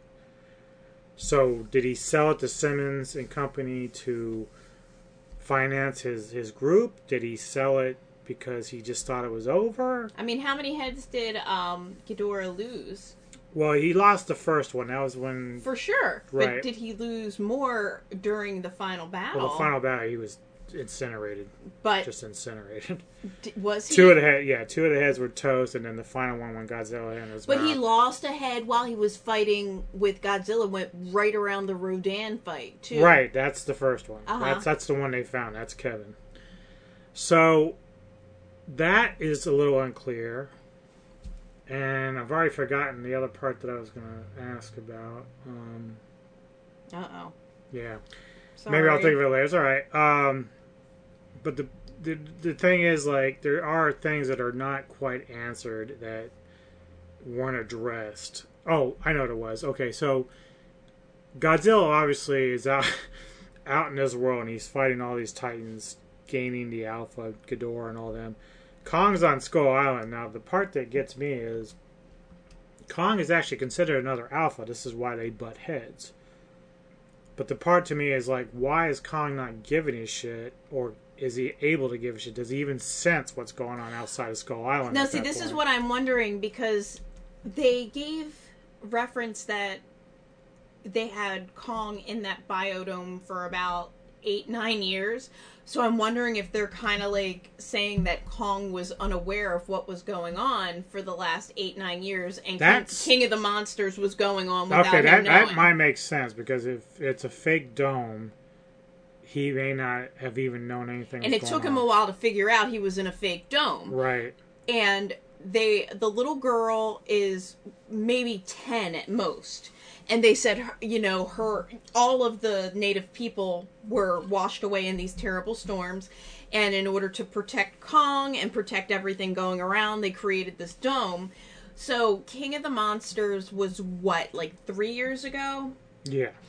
if that two years ago, so yeah. if that was happening and Kong's been under surveillance forever ever since they figured out who he was and where he was and then when The storms took yeah over. when Skull Island started falling apart and they decided okay like That actually makes a lot of sense because uh, initially, when you're watching King of the Monsters, you're thinking, well, at the end when they're talking about Skull Island now because they just kind of show Bloop, Skull Island that's all But they give like, you you're saying to yourself, okay, why does Kong not like Kong wouldn't answer Ghidorah's call, but then again, if he's in this dome, maybe he, that's he may not yeah he's being kind of like shadowed from or yeah shadowed shielded from everything going around.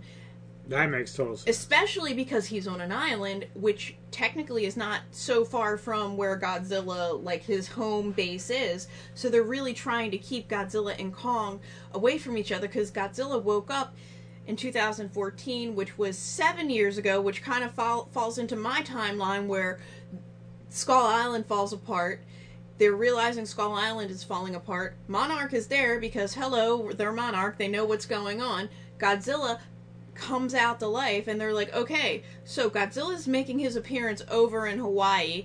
Not terribly far, like, because over in the Pacific area, like, that whole Pacific Ocean is vast, believe it or not. We see, and there's so many little spotted areas of islands.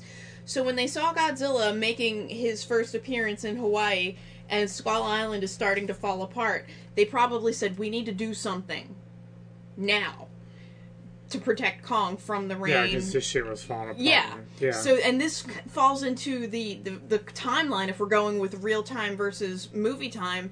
2014, Godzilla comes, and that's about when Skull Island was just disintegrating, and it might have been disintegrating because what's his face, um, Skarsgård's brother was trying to get to Hollow Earth back then, and he did something while he was going into it and fucked up the ecosystem, which fucked up Skull Island.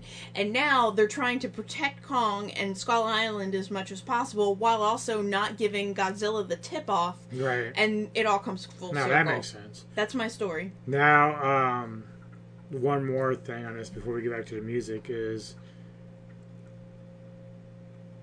when we learn about at the beginning of Godzilla and Kong, there's like these little snippets again that we get all the time, and I love when they black out the names and stuff. well, that's the thing. They were like that plus when they were showing like the monsters that were defeated. Well, one of the monsters that showed up was Rodan. So there's a theory that Godzilla had just been kind of going around and wasting not only just the apex areas, but like other titans that were getting in his way. They they did not go into that. Um, I thought Rodan just went back into his volcano Yeah, you, and minded well, his own business. Well, part of it was they explained that Godzilla, being the alpha, was able to control what the Titans were doing, so he was keeping them from tearing up the joint, basically.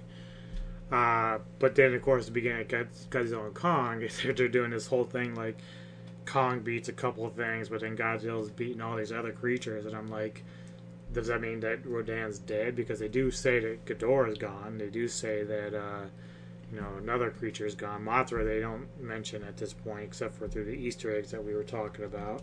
I mean, it, at the end of King of the Monsters, when they were all bowing to Godzilla, maybe Rodan was doing his thing again, trying to be a badass, and Godzilla just put him back in his volcano and said, "You need to sleep." yeah, yeah, made him his bitch boy again. He's like, "Listen, motherfucker, get back in your." I will say this about of dude. They made Rodan such a bitch in that. Like, it, it's funny, but it's not because they went through a lot of work to make Rodan look good. It made him his mannerisms are great. We've noticed with, with Mothra and all them. We he, he was very cool as the fire demon that actually throws back to one of the movies he was in. And that that flyover scene is perfection. Yeah. And but they just every fucking time they could, they were like just he was just bitching out. Like even Mothra got the best of him. I thought it was just the fucking most hilarious thing. Poor guy. Um that's why they all need their own movies, though. They, it, they just need somewhere to shine for themselves. Dude, I would love uh, Rodan like ancient oh yeah, Mayan type. Oh yeah, like them worshiping the volcano and then throwing people down it to sacrifice to Oh, Rodan. you you know what I mean? It would be an awesome Rodan movie. Like you start off like yeah, that. you don't have to get him killed off or anything. You just fucking have like the Mayans trying to find a way to appease him, and that like- would be like, and then flash forward. and have him fight some other random titans. He doesn't have to be anything like Godzilla or anything. Just have him fighting other shit and beating their ass. and then yeah, like some other Titan tries to take over his civilization. He gets pissed off because he likes his like monthly sacrifices. that- right, he likes his little virgins. Like, And then all of a sudden he gets really pissed off and he comes out of the volcano again and then he like destroys the civilization because everybody's pissing him off and then he fights with another thing and then there's like 12 that are left over so then they start sacrificing again and he's happy. There's the Rodan movie right there. yeah, we we endless possibilities. I just hope that they uh, stick with it. Uh, I don't know if they will, but it would be cool if they do, and they they need to go in that direction. Like, yeah, we love Godzilla, but. You gotta give these other monsters time to shine. Mothra deserves her own movie, definitely. Mothra and Godzilla loving each other. Not so much that, but all right. Well, let's get back to some music. I've got some stuff, more stuff from Dead Center Productions with Witch Hunt, uh, Enforced, very cool band. Uh, a request by Kevin Tarrant, one of our fans. Our number one fan. He wants some Testament. This is City of Angels. I'm all about that. Yeah.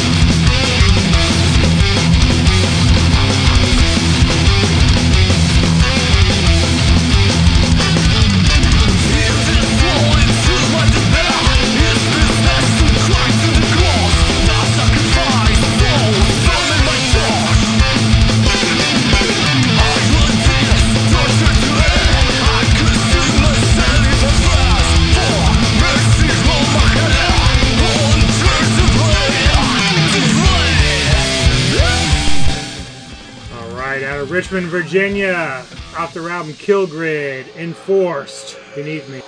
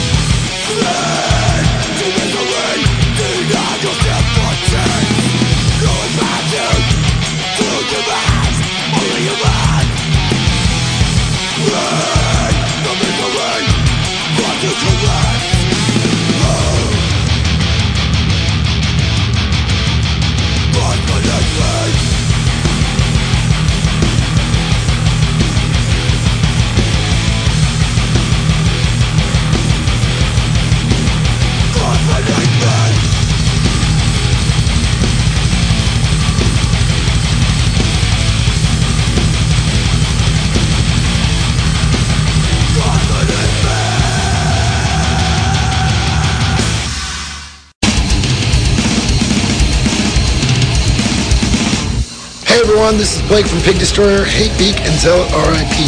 And you are listening to DJ Anubis and DJ Neko at Metal Tavern Radio. Get into it now.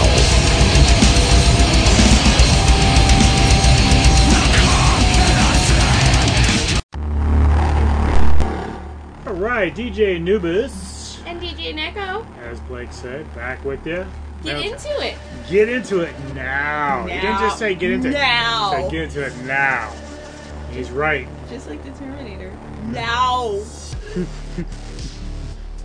No, it's not a tumor. That's kindergarten cop. I know, but it's so funny. All right, so we're gonna give our final thoughts here, and uh, Who are we? Fucking Jerry Springer? sometimes, yeah. Oh shit.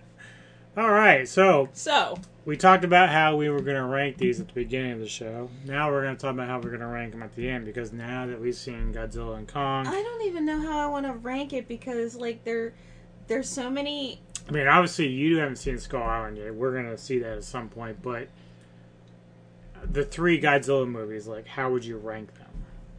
I don't know. Really? Mm-mm. Hmm. Well, let me tell you, somebody, and this is one of many out there right now, has give his MonsterVerse rankings. He gave, surprisingly, G14 is his number one 8.5 out of 10. Skull Island, 7 out of 10. King of the Monsters, 8.5 out of 10, so it's tied for a G14. And Godzilla vs. Kong, 6.5 out of 10. See, I I think the story of Godzilla vs Kong is better than King of the Monsters, but they have all the monsters. That's the problem. King of the Monsters has all the monsters, but it's lacking in so many ways. But I'm still going to give it like a super high score because it's got all the monsters. Now, if you take the monsters out, honestly, if you take the monsters out of it, it's G14, Kong versus Godzilla, and King of the Monsters. That's your ranking? That's just based on the the way the directors took the story. But because you got the monsters, it, it always like kind of adds so. And, I, and I'm just such a Mothra mark. I love Mothra so much, and when you have that beautiful, like chrysalis cocoon transforming scene where she goes, Mhm, you know, mhm, like mhm. I love love that part. You, it's just it's almost not fair because I the that director has that. Although the story is lacking there's so many things that could have been better. I don't know. I don't want to rank it because like i said if i'm just doing it based off of the director and the story it's g14 godzilla vs kong and king of the monsters. But when you add in Okay, let's add in the monsters. i can't. That's the thing because if i'm if i'm I doing- think I think Neko is like deflecting and avoiding. well if you're just doing it based off the monsters it's obviously king of the monsters Well, it's it's based off everything. Like it's based off your enjoyment of the film. So you don't have to break it down so much. Just go by. But it's it's still kind of the same. It's still kind of G fourteen, Godzilla versus Kong, and then King of the Monsters. Okay, I so feel like I feel like King of the Monsters. So you still like G fourteen a lot. uh, as- I- on a bigger There scale. is so much about that movie that when I I feel like I care about everything in the movie. I care about the people. I care about the story. I care about like they pull history into it. I care about all the little details. Nuances. Yeah, that that director put into that to make it into a modern Godzilla. Everything from I mean like yes, it, when Godzilla emerges in Hawaii, it's going to be a fucking tsunami. Hawaii is not that big. You can drive on the big island from top to bottom in less than 3 hours. From side to side, it takes like an hour. It is tiny. So Godzilla emerging is going to like be a tsunami. All right, so we ready for the noobs controversial? Whatever. so obviously going into Godzilla and Kong, I had King of the Monsters at number one. Mhm. Now with Godzilla and Kong out there, King of the Monsters is still number one. Of course it is. Here's the reasons why. I've seen, and you brought this up earlier when you brought up Peter Jackson's King Kong. We've seen Kong in CGI format where it works. Like, really, Jackson did a phenomenal job with Kong in that. Like, the, the mannerisms that he had, he was dancing around with the girl and acting like an ape. And we got that in Kong and Godzilla and also Skull Island. Like, he's doing monkey things what we didn't have before this was Ghidorah, Rodan, and Mothra in a modern version. And I can't get past that. I know you can't. I just can't. Like, did I want more of them on screen? Obviously. But watching these creatures come to life, watching uh, Ghidorah and Godzilla fight, where Ghidorah is in, fighting like an Hydra, is just flat out amazing. Listening to Mothra scream while she's coming in her like modern bug form, where it works, it makes sense. Rodan, his bird thing, when we talked about it back in our review on King of the Monsters, comes out of a volcano, sees a bunch of people running for their lives, and he looks and he's like, "Oh, little worms! Look, I get to go eat." Yeah, he looks and acts like a bird. Kong looks great, obviously in this in this MonsterVerse, but I've seen it before. I've seen Kong in this type of environment, like his version of it. I think my biggest problem is what I said about King of the Monsters. The director got lazy because he knew he could rely And that's on fine. the monsters. But for me, it's never gonna really. Just seeing those creatures, him bringing that shit to life, just stick sticks with me. It just does. And that's okay. Uh, but here's the other thing about it all, and this, and this, of course, my top five will change. But you and I, I, I still go back to this with uh, Godzilla 14. The moment he lights that tail up, you and I are like just going nuts. And even last night with the, the theater, you were fine with everything. So was I. And then when Godzilla's semi thing came up, you grabbed my hand like you did the very first time. And I don't know, like with G14 and King of the Monsters, you and I just the excitement that we had. I told you one of my problems with King of the Monsters too was they had 17 trailers.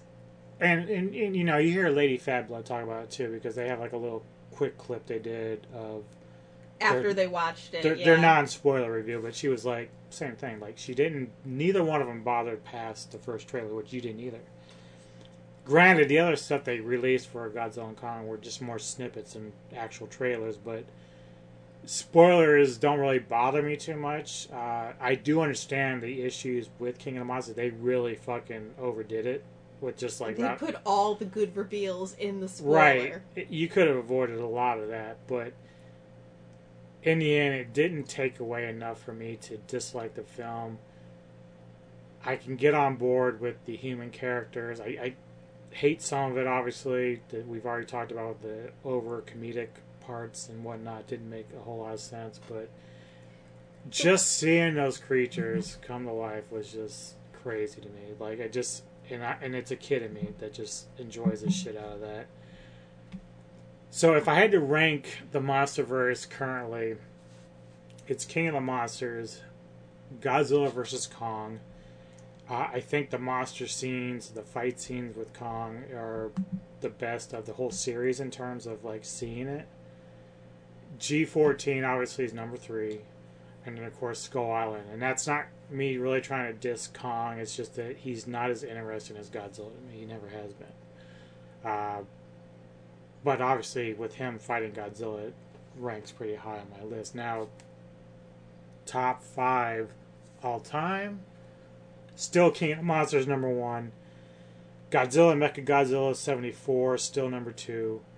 Godzilla 2000, Godzilla Final Wars, and then Godzilla vs Kong. And and 14 is like re- literally right right behind Godzilla and Kong.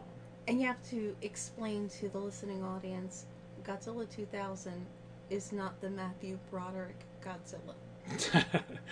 no, they know that. That's 98. Uh, G2000 obviously is him fighting Orga and like, you know, I just that's my favorite look of Godzilla like I don't know if they could have ever made that in CGI to make it look as good as that, but uh, definitely suit era. Uh, just a lot of fun though, a lot of great stuff in there.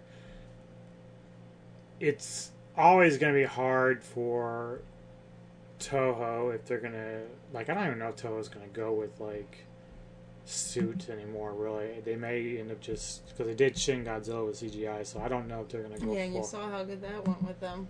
I give him credit for being innovative with it, but yeah, it's not my interpretation of what Godzilla is. I mean, he had a lot of cool weaponry and it was interesting, but it, you know, when we talk about boring movies, that one's pretty slow plotting. Like, it doesn't really do a whole lot. But who knows what they have in store for the future? They're looking at Legendary and saying to themselves, okay, we've got to step up our game somehow. I'm sure that's what they're saying. Or they're gonna partner with Legendary. and that'd be fine too. That'd be almost better. But you know, I don't know what the future holds for that. But ultimately, King of the Monsters, despite all its flaws, still has a lot there that I just like too much to knock it down. Mm-hmm. And I know some people aren't going to agree with that too much, but you know, it is what it is at that point. Um. Yeah. Okay. So here's my question to you then. I don't know. And I don't even know. Like, I've I've got my own thoughts on it, but do you feel like when we think of like Batman, the trilogy with uh, Christopher Nolan, how he did all three films? Mm-hmm. Do you think it would have been better if Wingard had done all three films in the Godzilla universe? Yes. Now, do you still think that with the idea that he would have gone in with the first film not knowing any of the history of the other films? So basically, Wingard would have approached G14 with nothing to base it off of. Like, he came into Godzilla and Kong knowing that the faults from the first two films, and he corrected it. So, do you think he still would have had an idea of doing that from the get go? That's really the kind of the trick of the question. I know it kind of puts you in a bad position because there's no way to know that. but I think most people would probably agree with you that Wingard probably should have done them all. I don't even know if that was even a consideration uh, for Legendary at the time. I feel like if we had three uh, directors doing all three movies, you might have had a little bit of continuity. If you, if you had one director yeah. doing, yeah, yeah, and I, I agree with that. I, I- think, regardless of how G fourteen came out, like it, it- I think it is better. Like, who knows what Edwards would have done with the next two? Um, you may have actually really liked it because of his way to build the story. I probably would. I don't know where he, where the action would have I don't in there. know but- why I like Godzilla 2014 so much. Maybe it's just because I was waiting for this type of Godzilla movie for so long and it didn't disappoint. Well, we were because really, when it came to the American version, the last we had was '98, Mhm. and that really kind of screwed the pooch. It wasn't even a Godzilla movie. It was like a, a King Lizard movie. I mean, it was not Godzilla. It was they took it and turned it into some weird thing. Yeah, I mean, Emmerich and them, you know, they tried to come with an original idea, which you can't really fault them. But any other day, like when you see what it turned out to be, and then the whole like Jurassic Park mimicking of little baby Godzillas, I'm like, dude, really, really? And that kind of like throws off like the whole idea of what Godzilla is. Mhm. You know, like it that's not what Godzilla is. Well, they tried to bring it all down to earth. They tried to like, okay, he's a mutant iguana, and then like, instead of having a, a radioactive breath, it was just because he was so big, he can create a massive amount of force with air coming out of his mouth, and then Mhm. things would blow up because it was Mhm. so strong. Mhm. But it, it just didn't work. I, I don't I don't even watch it. So when you and I were watching the teaser trailer for Godzilla 14, and at the end we see and hear that roar, we like, That's Godzilla. that's Godzilla. He's got it, you know. And we were all excited. And of course, we watched it like two or three times throughout that summer, and we were quite happy. So, to me, the MonsterVerse has been fun. I, I hopefully they do more, but even if they don't, I'm gonna own all of them by the end of it. But they got it right, in my opinion. Like you can find faults with every single film in one way or the other, but ultimately, I think as a collective, they're just really a lot of fun. I think my biggest fault with the first one is I don't give a shit about the Mutos. But Well, they're uninteresting kaiju. Mhm. Like you know, we we kind of figure out they're more like parasites, which is interesting about King of the Monsters because at the end we have a Muto showing up. I'm Mhm. like, well, if that's really just a type of parasite kaiju, not like an actual Titan, why is it even there? Like, Mhm. so it's kind of a weird thing to have that, but uh, yeah, I don't know. I, a I, skull crusher. skull crawler. yeah. I mean, those. Aren't, I mean, they try to claim them as Titans, like even in Godzilla and Kong when they were giving Kong his wins. It's, they're. I mean, if they're Titans, and so are those other dumbasses, like the little bat birdie things that we saw fighting Kong in the Hollow Earth. Like those are pretty funny looking things, but. I wouldn't even consider those titans. You have a lot of creatures in the Hollow Earth that just aren't really titans; they're just other critters. And really, in the Kong lore, he's always fighting like other dinosaurs and shit like that. You Mhm. know, so they're not really titans; they're just other creatures that inhabit his area. So, despite all the little faults these movies have, they're all very fun. I've had a lot of fun with it. I know you have.